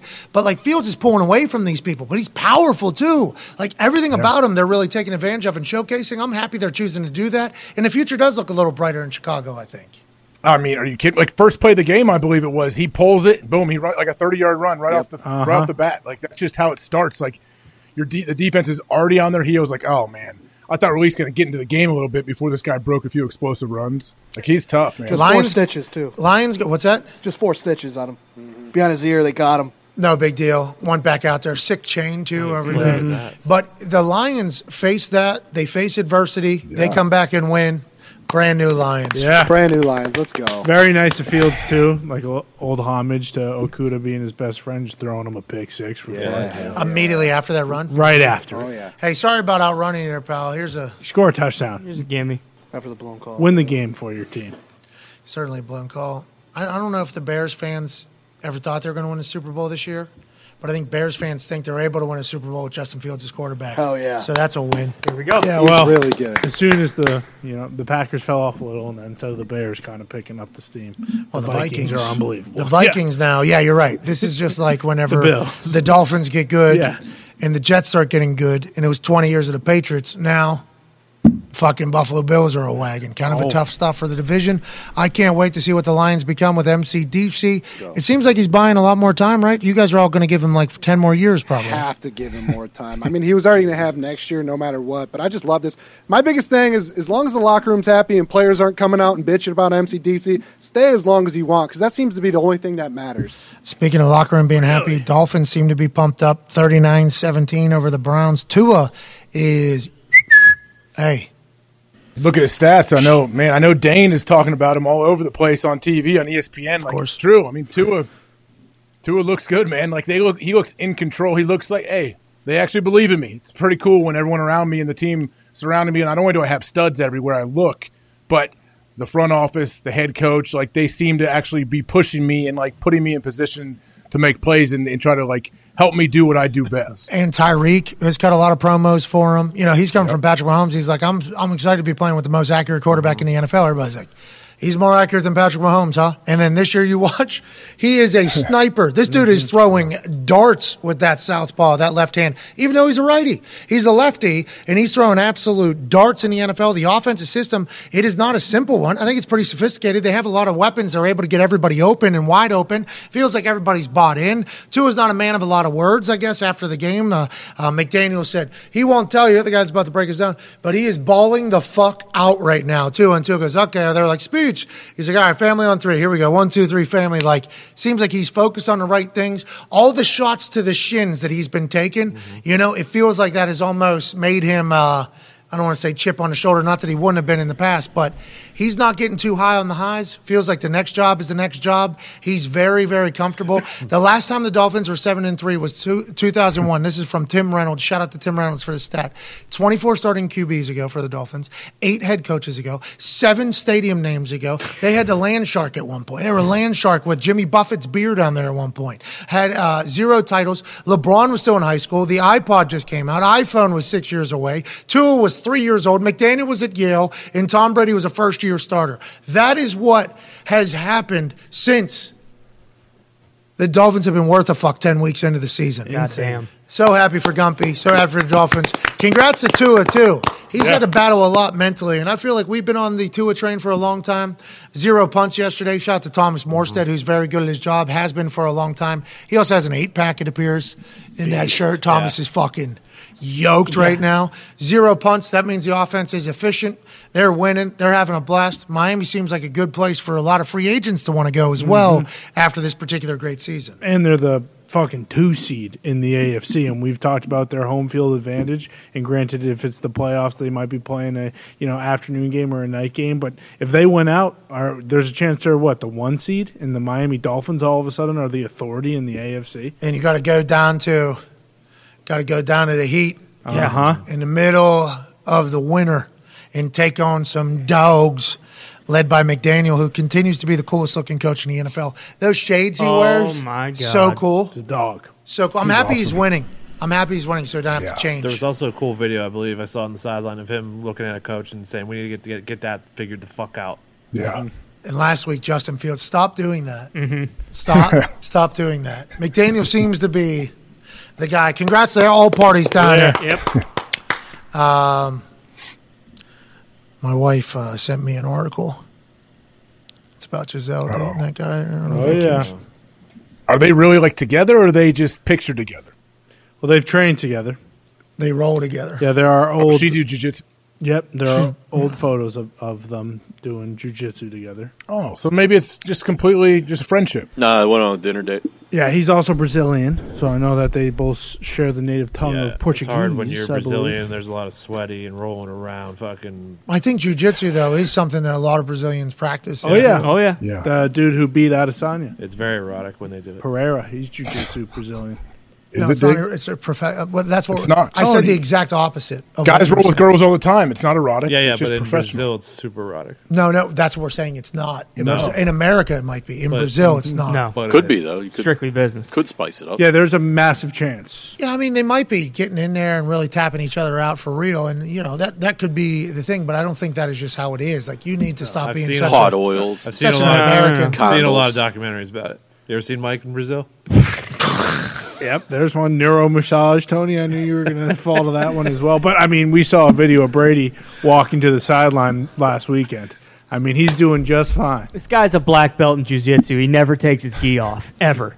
He took his gi Actually, in the photo, he didn't have a gear. Yeah, that was doctored image. He he does not. Oh, This is very interesting, though. You know, Tom Brady probably had. Uh, I'm not even going to say it. I'm not going to accuse anybody. I'm happy they're both happy. Yeah. Happy they're both happy. Tom had those cheerleaders staring at him as he was. Tom's going to be just fine. But, but I'm happy that they're they're both happy. Uh-huh. Happy they're both happy. Good luck out there, everybody. Pretty quick. Pretty quick turnaround. Probably some Yeah. people wondering about suspicions and things in the past, but happy everybody's happy. happy. Yeah. That's Happy jiu-jitsu for you. Happy everybody's Love, happy. love. All right, let's get to some overreactions. let's get to some overreaction, which we might have been doing right there. Probably. We might have Or- been piecing some things together there. It know. seems very quick. Seems very, very quick. But we don't know enough about the relationship. When did they actually start separating? When were they Right. together? When was this whole thing? We're happy they're both happy. Good luck out there. Good luck. Good luck, everybody. And nobody accidentally walk into that house because you'll get both arms broken. Blah, blah, blah. right. Yeah. You know what I mean? Tom, remain pliable. I don't know how much pliability you're going to need, though, so you don't have to. You know, you know a couple good fights. away. A couple good fights. Chandler Poirier was fucking fireworks. Bomb. Did you watch that thing? Uh, no, I've only seen clips of all of it. I haven't gone back and watched. Chandler at one point was standing both hands down with Poirier up against the thing, just fucking, we're talking yeah. big, big bombs like this. And then Poirier would be dazed, confused. Then he would come back to it, boom, the other way on Chandler. It was awesome. I think that was, I didn't make it through the whole fight. I didn't make it through the whole fight card. Wanted to see this particular one. A lot of blood. Chandler was dumping blood out of his nose onto Poirier's face.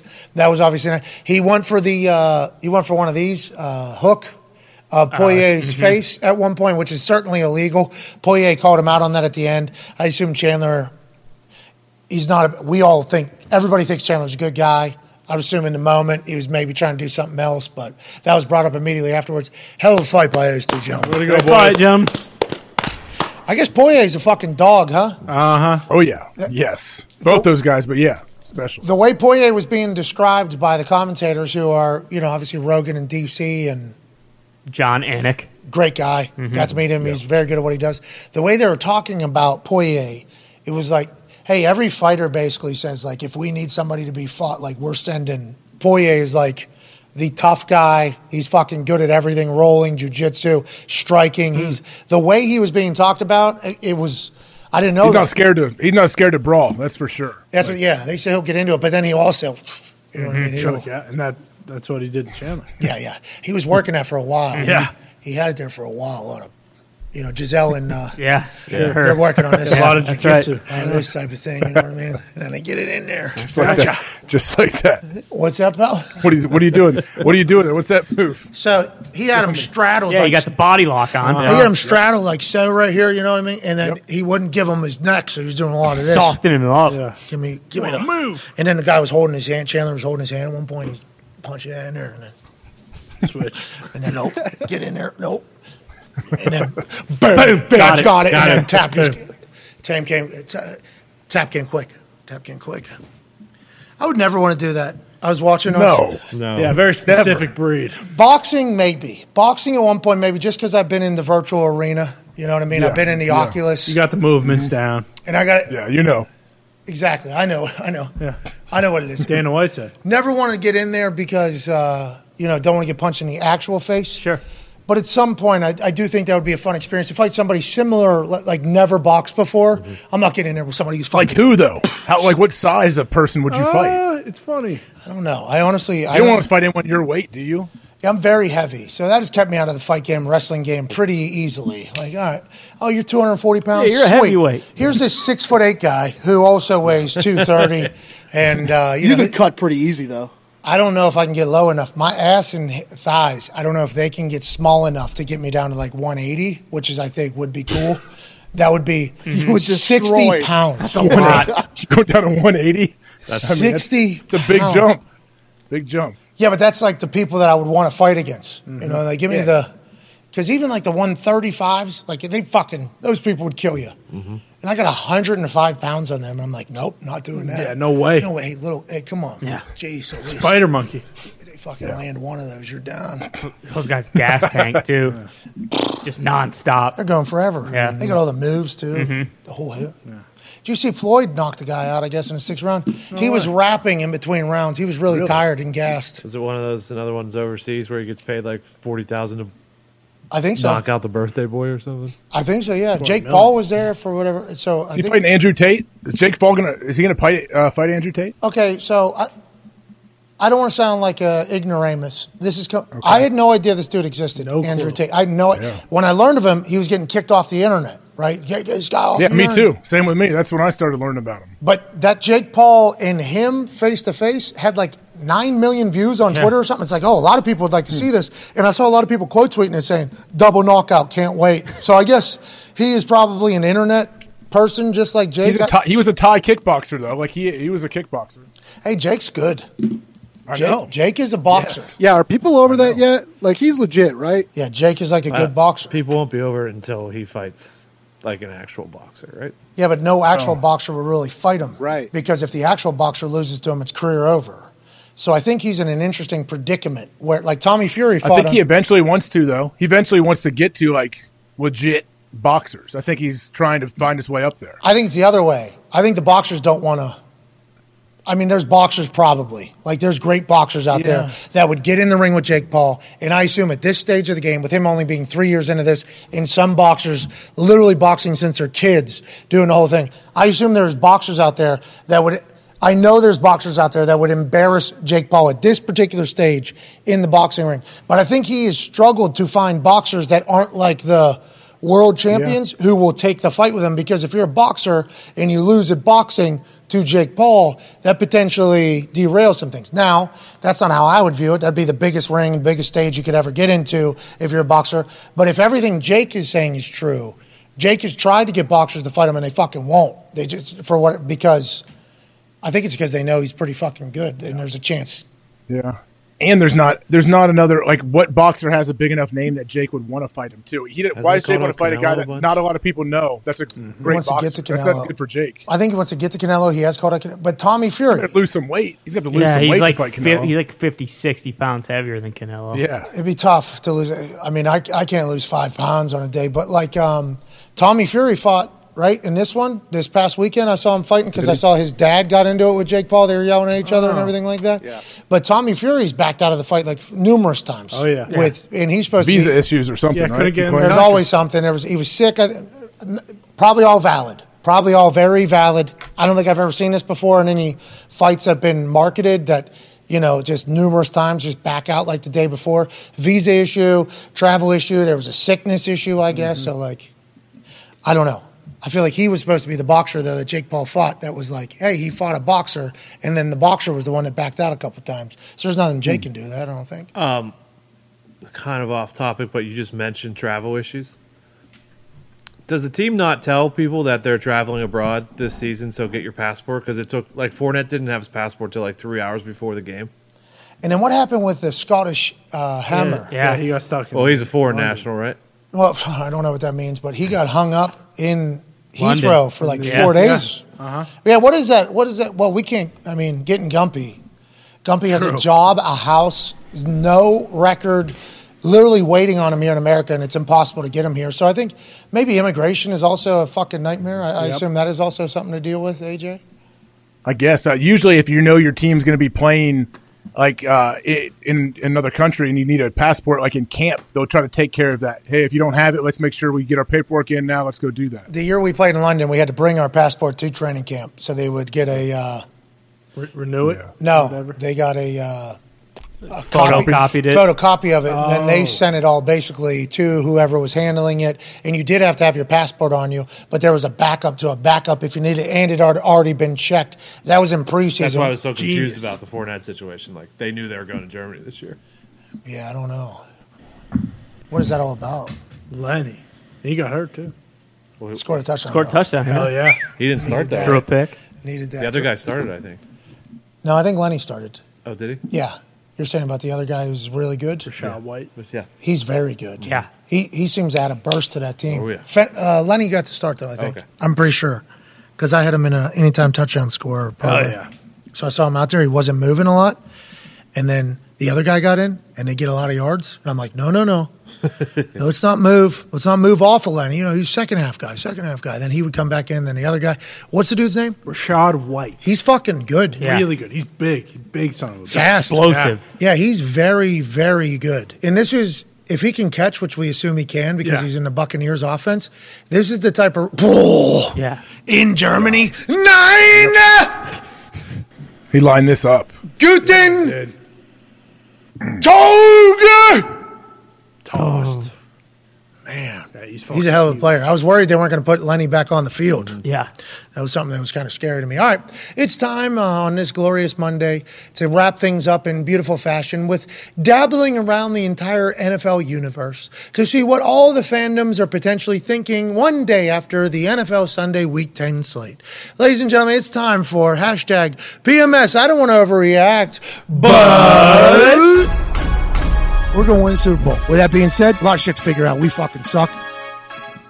I think it's the wrong video there. Uh, I'm not 100% sure, but hashtag PMS, I don't want to overreact. But ended up being the number two trend on Twitter. We appreciate everybody dabbling and involving and, you know, helping us get a test of how everybody feels about their team. This has really been a fun hashtag to go through every single Monday, late afternoon, early evening. Start scrolling through these. You can really get a taste of how every fan base feels. We read through them. Ty Schmit picks the best ones, and we shall dabble. Chris J, the at Crazy Panda 0629. Mm-hmm. Panda, panda, panda. Panda, Hashtag PMS, I don't want to overreact, but the Colts are winning the Super Bowl. Jeff Saturday is the greatest coach of all time. He's so good, he had Derek Carr crying and gave Joe Thomas his 113th career L. Oh! hashtag for the shoe, hashtag Super Bowl. Hey, Chris, I'll tell you what, you might be a fucking crazy panda pal, but you're not that crazy in this particular sense. That roster has always been good. That's why, with how terrible they were doing, it was so alarming. Jeff Saturday goes in there, rallies the boys, got a big time test against the Eagles. I don't think anybody would have expected the previous Colts before Jeff Saturday was here to beat the Eagles or the Jeff Saturday led team to beat the Eagles, but I think they'll show up. I think they've bought in, and I think it'll be a much better game than anybody could imagine. I like this Colts team a lot. Going to be tough to make it in the playoffs in the AFC side. The Bills are in third place in the AFC East. They are six and three. So it's going to take a lot of wins, I think, to get in on the AFC side. Maybe the Colts can go ahead and do that, AJ Hawk. I mean, yeah, maybe they can, but are people seriously saying the Colts are going to make the playoffs after they win one game with Jeff Whoa. Saturday as the head coach? AJ. Yeah. I'm saying they can. I love Jeff. I'm all for him being there, but I don't know if one game catapults them into the playoff picture. It's overreaction Monday, you buffoon. What do you want people to say? Your problem. Yeah, AJ. no, yeah, it's not My bad, overreaction. Oh, okay, let me just let me just agree with everything you say. You're right. Continue. Whatever you have to say. Oh, I'm sorry. That's real. F- oh, big noon kickoff guy. Yeah, oh, oh way to go. Hey, Yeah, that's good. TV. Why are we even doing Oh man, yeah. What's the purpose of this? Why am I predicting anything? Yeah, okay. Hey, listen, it is a real thought around here in Indianapolis that hey, Jeff can rally the boys. Jeff can rally the troops. Jim Irsay said, I think about nine wins is going to get you in. I don't think that's accurate. No. I think you're going to need more than nine to get there. If you start looking around the uh, the wild card right now for the AFC is, Jets at five, Bills at six, Patriots at seven. and they all have six wins or whatever. So. Patriots have five. Patriots five and four. The Chargers were It's all out in they front of them. So the Colts can go get everything, but they're going to have to win a lot quick. And will Jeff be able to do that? I'm not sure, but I know it's going to piss a lot of people off if they do. Not me. Why? Not Crazy Why? Panda. No, I don't understand why. I don't get it. Well, because Jeff took a job from a coach who's earned this particular opportunity. He's Not qualified, damn it. He's not qualified for the job in which he holds. He's actually a disgrace because he even accepted the role, even though other players who have been in the exact same situation have openly said publicly that they would accept the job. Same exact person says he should have turned it down because he understands how he doesn't deserve the. T- it is, if he has success. I mean, Kyle Brandt said the internet booger eaters told me. You really say booger booger eaters? On Good Morning Football, yeah. he said these people are telling me to apologize about my Jeff Saturday tickets. Like, what if they beat the Eagles? Not saying they will. Eagles are a fucking wagon. We love the Eagles around here. They're the best team in football right now. Not saying that. But if they do and they keep winning, I would like to hear the tone of all these people who, you know, attack a former player Be being mad at head Jim coach. Irsay. Don't be mad at Jeff. Like, why are you mad at Jeff? Even if they don't beat the Eagles, no coaches beat the Eagles this year, so that doesn't fucking matter. And guess who they have beaten?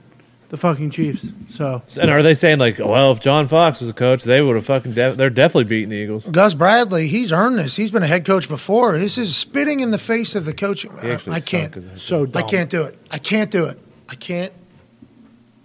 I can't do it. But they're all puppets, you know. Hey, Mm-hmm. uh, what should I say? Tell me what to say. What makes me right?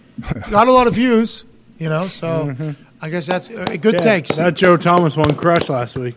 Tell did, you what. did really well. Uh huh. People care too much. Everyone's just a fucking about, mark. about I'm the wrong shit. I That's think what I mean. That's what I mean. Who? Who? I mean, he's the interim. Jeff head- Saturday's interim. head- Who cares? It's the inter. There was people obviously coming out to bat against it. They were like, "Okay, so you put Gus Bradley in there to be the head coach. This team stinks. Gus Bradley been a head coach before? Not great. Gus Bradley a head coach again? Not great. Does that ruin Gus Bradley's chances of fucking forever being a head coach? Maybe. Like, how come the immediate thought is this guy is this is a disgrace as opposed to like. Oh, this might be a new way to hire a head coach. This might give other owners an opportunity to say, "Oh, you know what? It worked there. If we we got a guy that's directly associated with our organization that our fans love, who has all the traits we can now make them a. It's too simple to think that way. Yeah. I guess it's too hard to think that way. I, I don't one or the other. I, I don't know what it is. I don't know. If it ever happened It's to the always Patriots, no. Go ahead, AJ.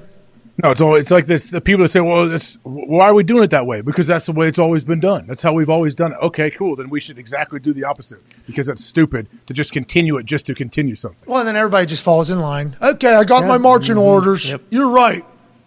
This is a disgrace. Okay, all right, dude, get the fuck out of here, bro. What were you gonna say, Connor? like I feel like as a fan, that is what you would want. Like if the Patriots ever somehow ran into this, and you know Steve Belichick wasn't an option, you would want a former player, uh, whether it be you know Jerod Mayo, who's already on the staff, or just someone uh, from the organization to run it.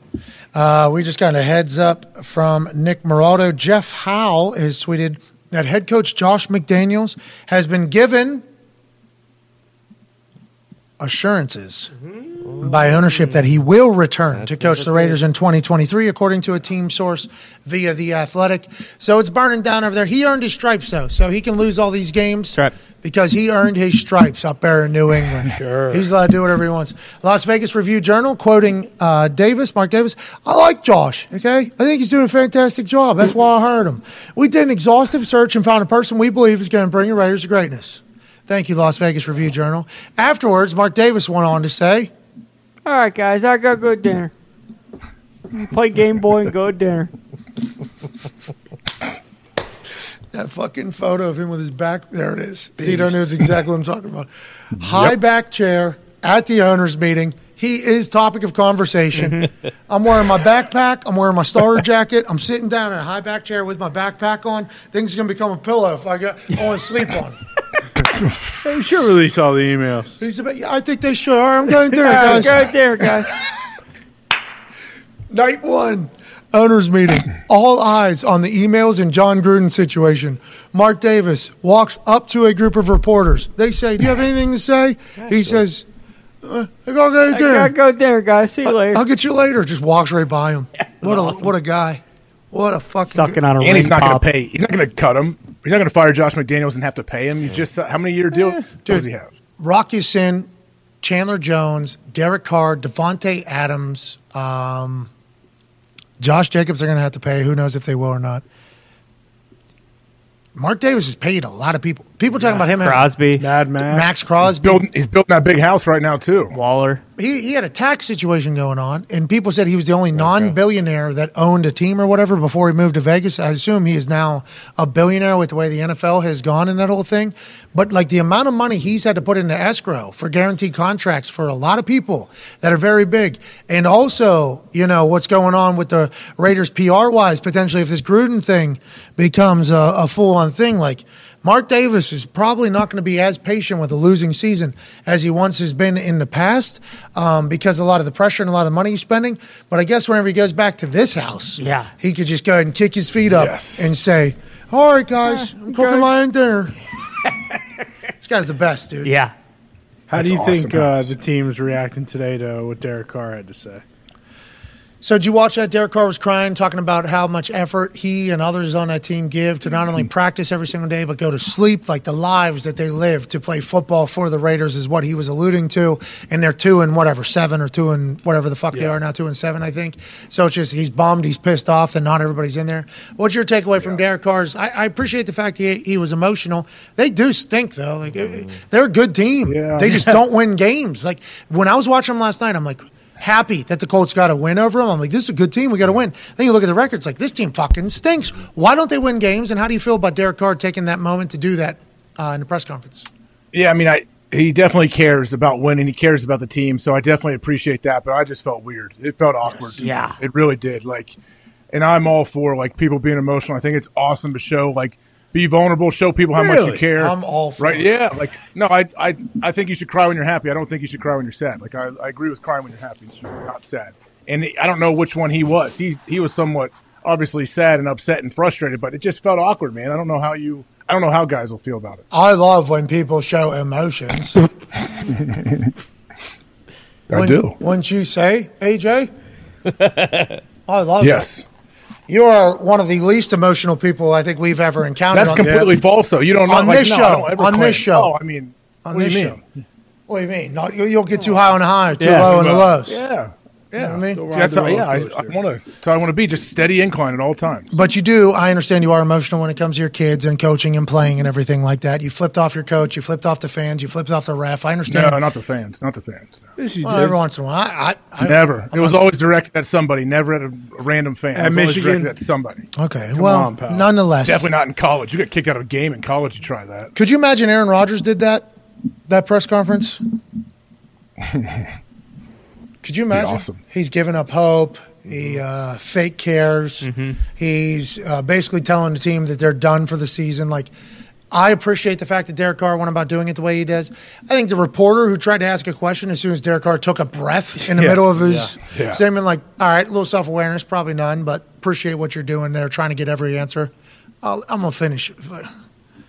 Fucking asshole. to put a bow to put a bow on that. Uh, you know, I'm sure the the reporter is probably like, Jesus Christ, this is fucking awkward. Let me try to change the subject. Oh, boo hoo! You guys stink.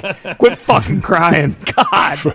That's, that's how you feel. Though? Yeah. Yeah, Jeez. I get it. You know, you're oh. working. Oh, you're, be working better. you're working really hard. Oh, boo hoo, dude. It is true, though. No one wants to hear you Shut talk up. about you guys you work. stink. Like big Yeah. deal. A lot of teams stink. Tom Griswold of the Bob and Tom Show told me one time we were running a commercial break and there was something serious that happened. I forget how it got brought up, but he was like, "People are going through enough shit. Just fucking make them laugh, dude. Don't bring your shit into their life. They got enough shit."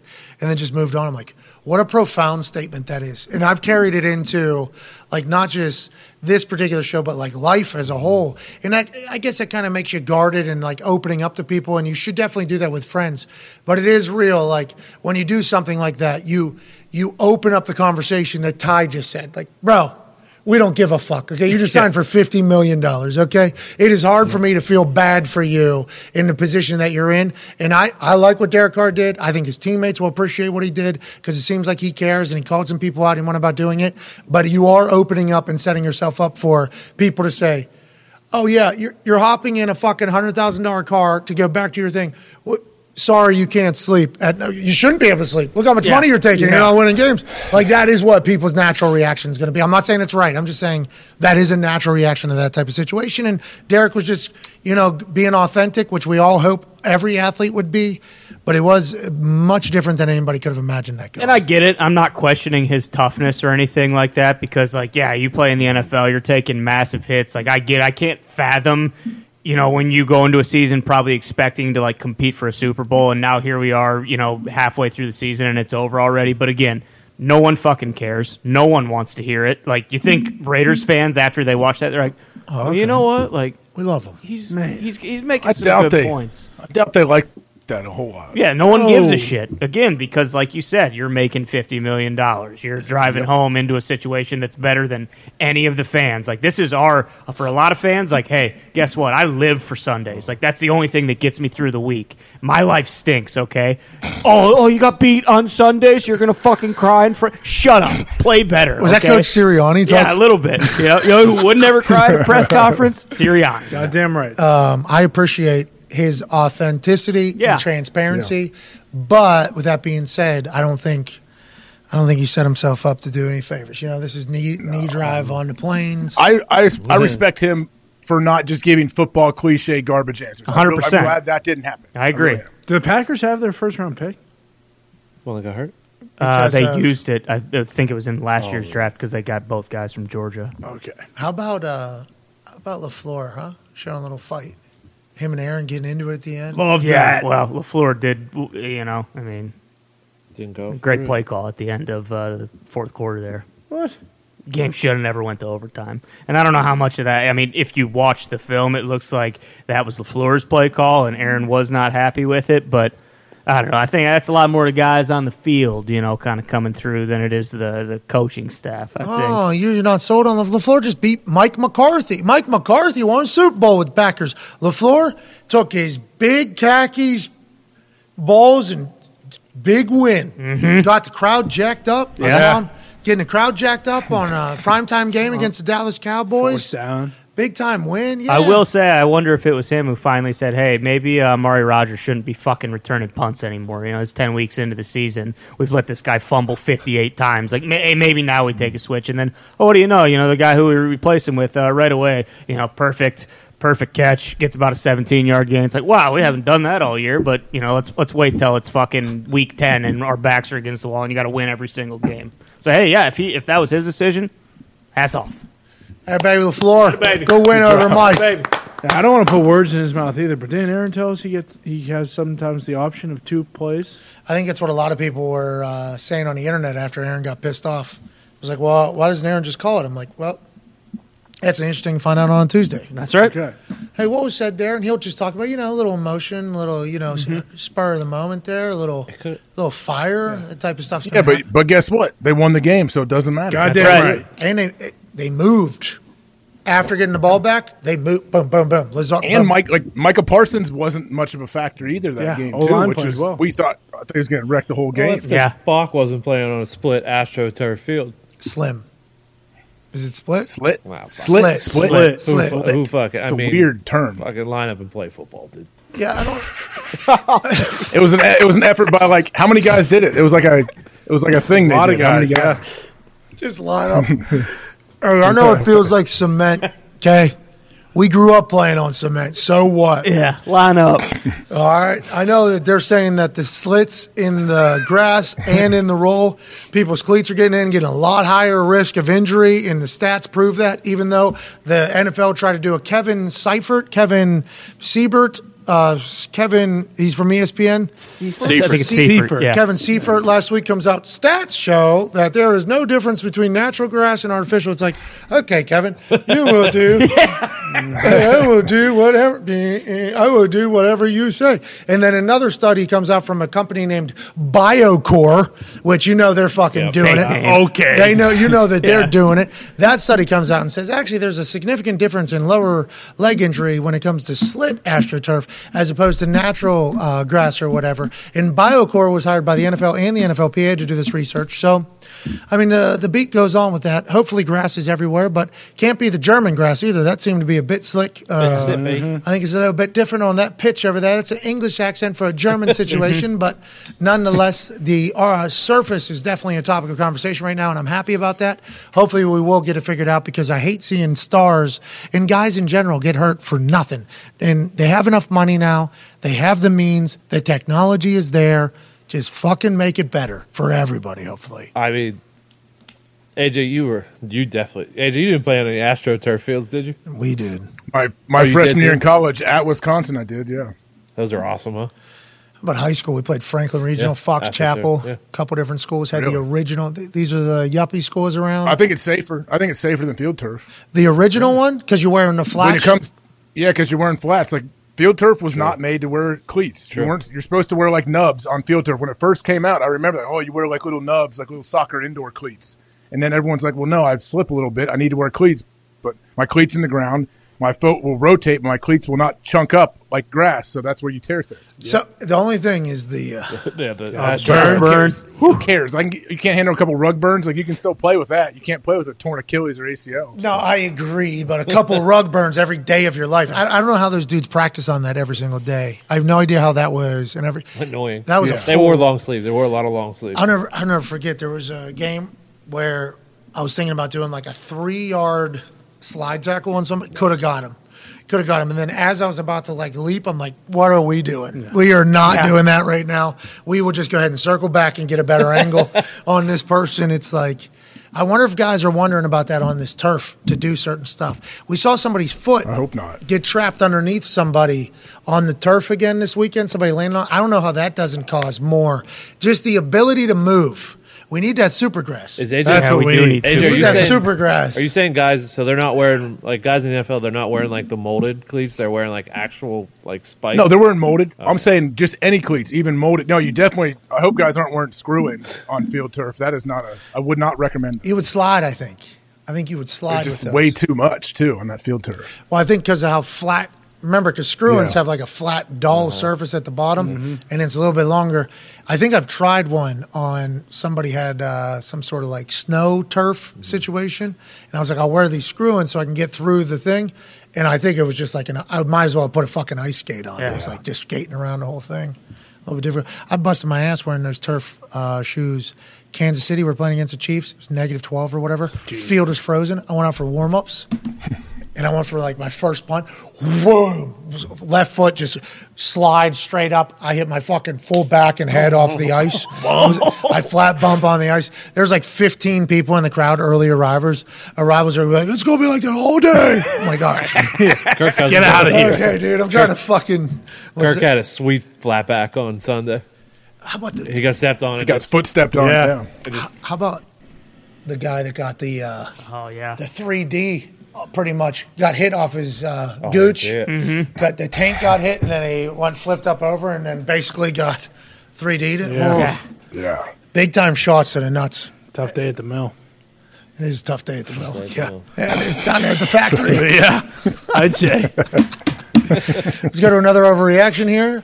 Uh, this one's from Caleb at Caleb Grissett. Hashtag PMS, I don't want to overreact. But, trade Micah Parsons, trade Trevon Diggs. They don't deserve to waste years with my Cowboys. We are sucking the prime years out of their career. Cowboys are dead. Two playoff wins in my lifetime, says Caleb. Hashtag pain. Hashtag misery. Hashtag Cowboys Nation. Aren't they six and three right now? They Yeah. Also in the same situation as the Bills. They What are the fuck? they are One- the one sixth game. seed in the NFC. I love it. Hey, hell yeah. Mail it in on the year. You lose to the Packers. The back to back MVP has like the best game they've had in a me- an emotional game. Fucking mail it in, Caleb. You're sick of it. He's sick of the bullshit. It is also hilarious to see, like, w- you know, week by week doing this, people talking about McCarthy being coach of the year and all that kind of stuff, and then they lose, and everyone today saying, Fire fucking McCarthy, nothing's different, this guy sucks. Yeah. We need Sean Payton. Like, it's just, I mean, I guess that's overreaction Monday, but it is hilarious. You know, that's all it takes if you're a Cowboys fan. the NFL seasons are the best. Uh, Big Mike. Hey, just keep on swimming out here. Congrats, Mike. Set, set that jaw. Keep swinging, Mike. What You were they what I mad mean? about him for? He What? went. what, were they, what were they mad about Big Mike for? Oh, he went for it. Obviously, he showed aggression. He showed his team like, "Hey, we're going to go for it on fourth downs." First, He, first, even was first, first 14 points they scored uh, were on drives that they went for on fourth down. A well. That uh, if it works, it's good. It's different, Tony. If it doesn't work, fucking fire the coach. I think the bigger issue was Dak did not look great yesterday. Kind of back to the hey, let's have Dak throw it, you know, fifty times, which we've seen that is not the best way for them to win. Especially when you're up. Big Mike McCarthy threw his headset through the turf at Lambeau, trying to, you know, Yep. leave his fingerprints on the field that he coached for a long time yet again. Let me put a dent on his fucking sideline real quick. Hell yeah, Hey, Mike. did you, did you Hell see yeah. this right a- after this when he was trying to get re like acquainted with the headset and they were trying to put it all back together? He looks at a guy, uh, a defensive coach, he goes, Hey, what's the call? He didn't have his headset on. He asked to do what the call was. And You could clearly see that. It was awesome right after this. I love It Big Mike. man. I think I'm enjoying him more and more as the years go on. Seems like Cowboys fans are ready to move on. Let's go to another overreaction. That's what one one loss is. And winning cures all, losing burn it all down. Jason Harris had Bills Mafia in 1993. Here comes another one.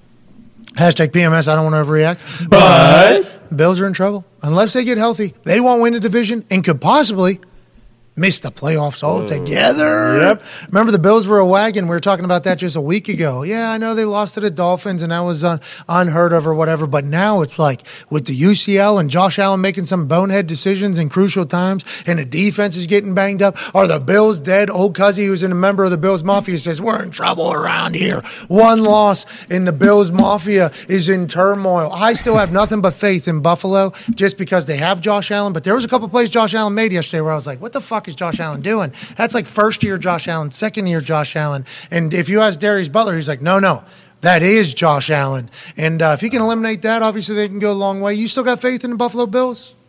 Oh, absolutely. I love everything that, about Josh Allen. His his biggest issues are like that he thinks he can make every throw, he thinks he can make every play, and unfortunately, some of those those errant throws are in the red zone. And when you're going in, you're not you're giving getting zero points. You're not even getting three. It's tough, man. You're going to put your team behind. I think my favorite quote of the day today, and there's been a lot.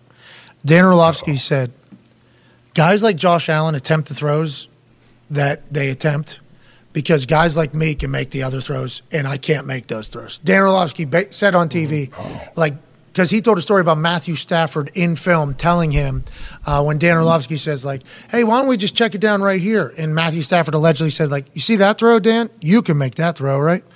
This throw you can't make, and this is a throw that I can make." So I think that is carried with Orlovsky through obviously his entire TV career. And they were talking about some of the decisions being made by some of these quarterbacks. And I think Josh Allen is certainly in there. His arm, now, how the UCL is, I think we'll keep an eye on going forward. If he can still spin it the same way going forward, we'll, we will find out. It'll be obvious. I think it will be obvious. And there was a throw to Stefon Diggs that looked a little bit more bottle rockety as it has maybe in the past, but that ball could have slipped out of his hands too. We have no idea.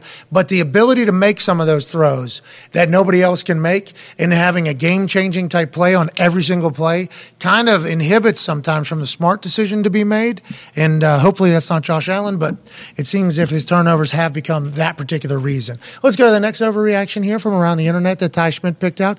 This is a golfer named at Aaron Riley 10. Hashtag PMS, I don't want to overreact, but Tommy and the boys don't lose another game 2 0 since the divorce. Clear mind, fresh start. Your thoughts on this, AJ? A little body revenge Tom Brady going on for the end of the run here? I mean, maybe, especially with these other these pictures coming out too. It's like, hey, head down. Oh, you know, right? he's got hmm. one one singular goal. He's going to go win the championship. That's what he's going to do. Shove it right in that guy's face. That guy's black belt was in my home.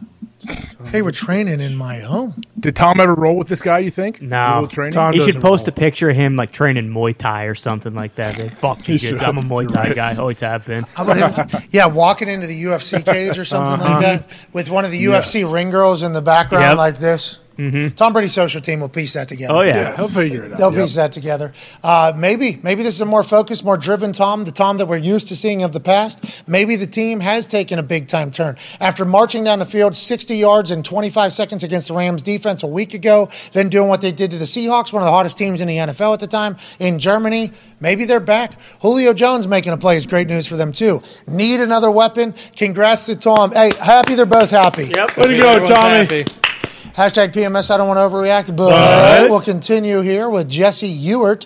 Hashtag PMS, I don't want to overreact, but, But- yesterday might have been one of the best days ever to be a Chiefs fan ever. Chiefs win, everyone in the division loses, Bills lose, back in the one seed and top of the division, but Mahomes can't do it without Tyreek, right? Hey, Jesse, that's a great call. Tyreek Hill leaving the team, we all wondered how defenses would play against the Chiefs. Would Patrick Mahomes be able to decipher defenses that didn't have to account for the fastest human to ever grace a football field? Well, they have figured it out. Their division was supposed to be a juggernaut. It's not as much as a juggernaut as everybody thought it was going to be. And the Chiefs maintain being the Chiefs, and I love watching them play. They beat the fuck out of the Jags yesterday, and I enjoy watching Patrick Mahomes do his thing.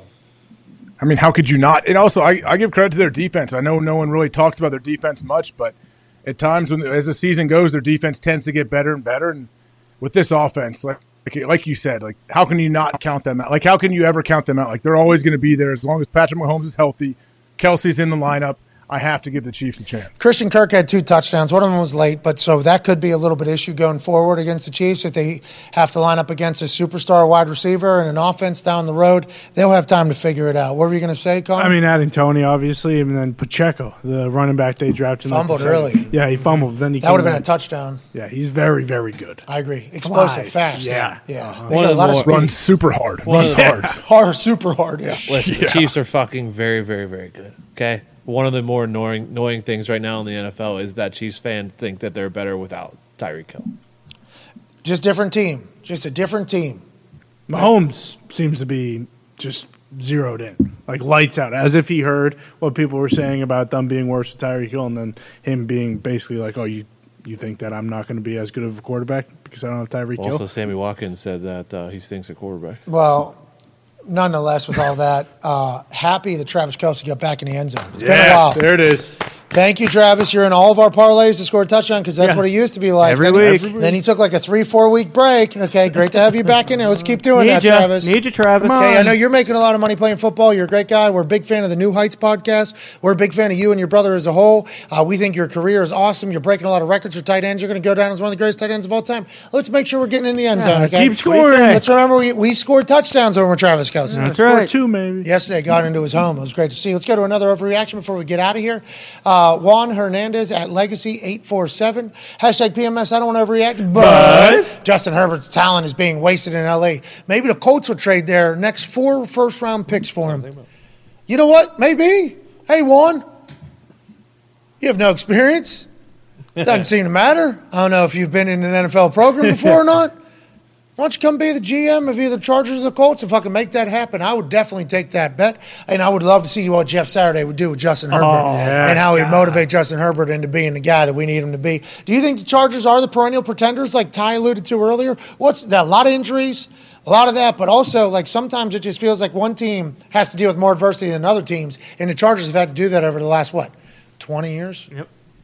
Yeah, I would. It'd be curious to see what Justin Herbert looks like on a different team. What he looks like in a different offense with a different coach. I'm not saying anything about Staley, but you're right. Like what Ty is saying, I, the the Chargers are just hey, here we go. Are we going to try to squeak into the playoffs and lose in the first round? Like is that our goal? I don't know. It's what it feels like. Like we we talk about the, how the NFC is kind of wide open aside from the top with the Sirianni Eagles and the Vikings now, but the AFC for the next 15 years are going to be the same two guys. It feels like with Mahomes and Josh Allen. Like, Well, and Jeff Saturday. and of course Right, Jeff Saturday, right. and yeah, four first round picks, maybe the next eight first round picks for Herbert. But like, is there any year that you think you're going to come into and say, okay, you know what, I, I think the Chargers are going to beat the Chiefs? This year. was the year. Yeah, everyone was saying it. Exactly. and This was the year, and it's not the year, so maybe next year will be the year. But for one reason or another, it sounds like it's going to be another playoff-less Chargers season, just like it was last year when everybody had incredibly high hopes. Also, look at how much money they spent this offseason on grabbing all those guys. Like, their window is shrinking because they're going to have to give Herbert like $500 million. And then guess what? You're not going to be able to bring in all these studs to surround him.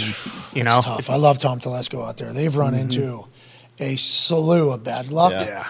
Misfortune, and they're in the same division as Patrick Mahomes. So everybody's going to talk about it. Before we get out of here, we got to address some breaking news. Zach Ertz has been ruled out for the rest of the season with a knee injury. God damn. Uh, Arizona Cardinals tight end Zach Ertz has suffered a season-ending knee injury. Uh, brutal reality for Arizona and its veteran. We love Zach Ertz around here. Godspeed getting healthy, man. The Cardinals look like the Cardinals for the first time almost yesterday with Colt McCoy playing quarterback. Zach Ertz is out for the rest of the year. Damn shame. We hate to hear it. Hope you come back better, stronger than ever. We don't know what his future looks like, what he's going to decide to do, but we will eagerly await the decision from Zach Ertz on what next year looks like. This is a bummer for a great dude. Love Zach Ertz. Yeah, that stinks. Uh, that's the NFL. That's the way it goes. We're the dumbest show on the earth. We can't thank you enough for joining us. AJ, any final thoughts for the people that watch along all day? No, it was a great day of football yesterday. I'm looking forward to uh, to having Aaron on the show tomorrow, and let's see how it goes. I, I think he should be in a pretty good mood. Yeah, big win. Maybe an entire season tide turning win. Yeah. Game coming up on Thursday. Thursday. So what happened quick. in years past? Was he able to come? I don't remember if he He did, but he just, it was much briefer quick. because it was a work day. He's at the building yeah, in that back room. right. Bingo. Got Yeah. it. Okay. So tomorrow will be an efficient, quick conversation about the win against the Cowboys. Then we'll turn our attention to Thursday night against the Titans. Oh, Vrabes is just Yeah. called At home. fat. Vrabes was just called fat too. Mm-hmm. So look for Vrabes to try to send, send a message this weekend. After Luke Fickell, the toughest Ohioan of all time, said he looks fat at the moment. They'll be favorites against them, right? Um, tonight, I don't know. The Commanders play against the Eagles. The Eagles might look ahead to play against the Colts. Is this a trap game for the Eagles? Taking on the Jeff Saturday led Indianapolis Colts. The Commanders under Taylor Heinicke have obviously looked vastly different over the last few weeks, have stole some big time wins. Exposes and team being sold. Allegedly, uh, Snyder is going to sell the team for somewhere like $7 billion. The uh, Attorney General of D.C. is moving forward with charges about the toxic workplace. And I believe uh, inept, no, um, what's the word they use to describe Snyder, Roger Goodell, and NFL? Whatever.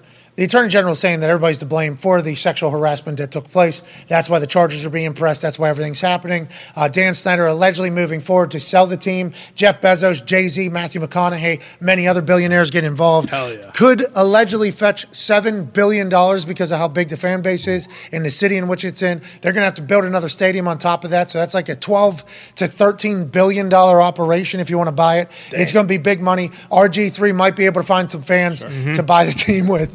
We shall see. I hope. Commanders are getting 10 and a half on the road in Philadelphia. The Johns are going to be barking on Monday night football. AJ, how do you feel? Who do you like?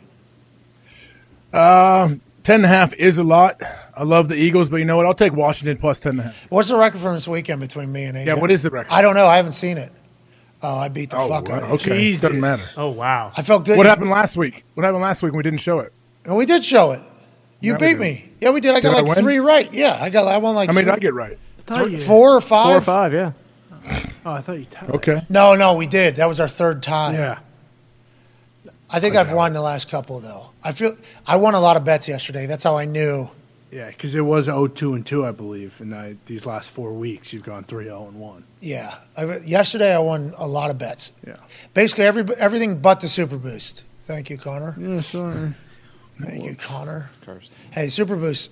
Having the reins of the Super Boost fucking stinks. It's just not my style of betting. Anything under plus 10,000, I just don't like. Dude, nobody hits them though. Yeah. Like Doctor Disrespect last night had Niners to win, McCaffrey scored a touchdown, and George Kittle to have 25 plus yards receiving. Didn't hit. George Kittle got a reception, long reception, had a highlight. Didn't hit. It's almost. I don't say it's impossible to predict these games because I just went nine and four, obviously. Right. So it's kind of, but it is tough to do the whole. It is mm-hmm. different. It's not easy. We are looking for anybody to to get one. Maybe I'll take it back over for Thursday, but if I get it wrong, we're, Colts we're Thursday? Or no, Packers. Packers Thursday. Give it to Mitt. Let Mitt do one. Mate, hey, he's out of his cast. He's fucking Yeah, walking true. again. Well, Danny Dimes Walking over rushing against the Lions this Sunday. Have no idea what it is, but it will hit. 200. Okay, thank you, Foxy. We know Danny Dimes rush yards over is a guarantee, but you're saying the Lions are certainly going to give it up. That is something they are weak at. Yep. Okay, that's we got Thursday still. We are st- we're going to keep the main thing the main thing, mm-hmm. which is the Thursday boost. But whoever ends up taking the reins for Sunday, I think we would all like to see the Daniel Jones over rush yards be put into it for Sunday. Here we go. Is that good, Foxy? Sure. Thank you for your help. If Foxy. that's the only one that doesn't hit, There's a chance. It's going to get loud. Yeah, there's yeah. a chance if we put it in there, it'll be the first time in 55 games that it hasn't hit. Um, I like the Eagles to cover tonight. Commanders have played very good, which I think will lead a lot of people to thinking that the Commanders are going to be able to cover. So for that reason, and that reason alone, I think these Jason Kelce, Fletcher Cox, Right. AJ Brown, Right. Jalen Hurts, Right. DeVonta Smith, Right. dogs, let alone Slay in the defense. Yeah. The dogs want to show up on Monday Night Football and say hello to the world. Now, with how loud I am about it, my college picks have not been fantastic. I've been wrong on a few of those. You know, I cut a promo saying the big bad wolf is the Texas Longhorn. Sorry about it, TCU. TCU goes into Texas and wins. I mean, that is tough. That's going to be a tough pill to swallow. So I don't like maybe how aggressive I was in the microphone there picking the Eagles, but just as I started thinking about it, my brain just started, vo- my mouth started vomiting all my thoughts. I like the Eagles minus 10 and a half tonight. I like it. Let's go. Here we go. Here we go. All right. Fly, Eagles, fly. All right, I got it at 10 and a half. Let's remember that if anybody sees a change in the line, uh, which maybe did happen during this show. Okay. 10 and a half is the, it's the line on the graphic. That's what, It's right that's there. what you got to abide by. Mark it down. It's right there, AJ. Yeah, okay. What did it drop down to? 11 and a half. But you are in Ohio. You're you locked can't in. fucking Open it. It's locked in right here, 10 and a half. Which, I don't care. I'll take it. by the way, it moving to 11 and a half makes you feel even better. Exactly. Out- You want me to take the Eagles at 11 and a half? You want plus 11 and a half, or you want to use this graphic? You can take the graphic. Sweet. Okay. Buffoon. Uh, great work out of the Toxic Table. Tone Digz, fantastic job. Everybody in the back, Dirty Bruce, Billy, Mitt, everybody. Thank you all so much for watching and enjoying this. Tomorrow's Aaron Rodgers Tuesday. Be a friend, tell a friend. We got a lot of guests coming on this week. A lot of guests, a lot of people reaching out, a lot of conversations to be had. We can't thank you enough for allowing this all to be possible. What's going to happen now is Boston Connor is going to step up to the plate Come on, Con man. Come on. on this Overreaction Monday. Come on, Con. Come on. from the stage, which is about a half court shot, Boston Connor will sink a basketball into a basketball hoop. And when he does as such, you can relax. We were gonna, no. Oh, I thought you said you could shoot. The hell? False start. Try to make it. Gotta move it back. Gotta move it back. No, Good you're not strategy. trying. You're just fucking What the hell huck, just happened? He tried to get a warm up. It was like the kick before the timeout. Which they banned. You see the refs come Yeah. running in. No, no, no, no mulligans, no mulligans, no mulligans. Snapper, snap the ball every single time. They know that. I don't have to tell them that. If you make this shot, since you already, that was a terrible attempt, and you don't like making shots for the fans for whatever reason, they allow you to live the life that you live and have the job that you have, and you hate giving away anything from this company, which I both appreciate and hate. So I'm kind of torn on this whole thing. AJ, how many winners do you think whenever Boston Connor makes this shot right here? 10. 10 winners of $500 when Boston Connor puts this ball in the hoop. All you'll have to do is retweet this tweet, reply and say something nice to somebody, and also put your cash tag in there to be officially entered. 10 random winners of $500 could potentially happen if this man from Massachusetts, full blown masshole, wearing a tiger on his chest, a beautiful mane on his head, and a rocket on his right hand. Boston Connor attempts to make 10 random people richer, happier, and better with one stroke of a basket. Oh. All right. Whatever. Aaron Rodgers Tuesdays tomorrow. Be a friend, tell a friend. Hey, thank you for stopping by, Jeff. Thank you for stopping by, Luke Fickell. Tomorrow should be a better show. I doubt it, though. Goodbye. Thank you, AJ.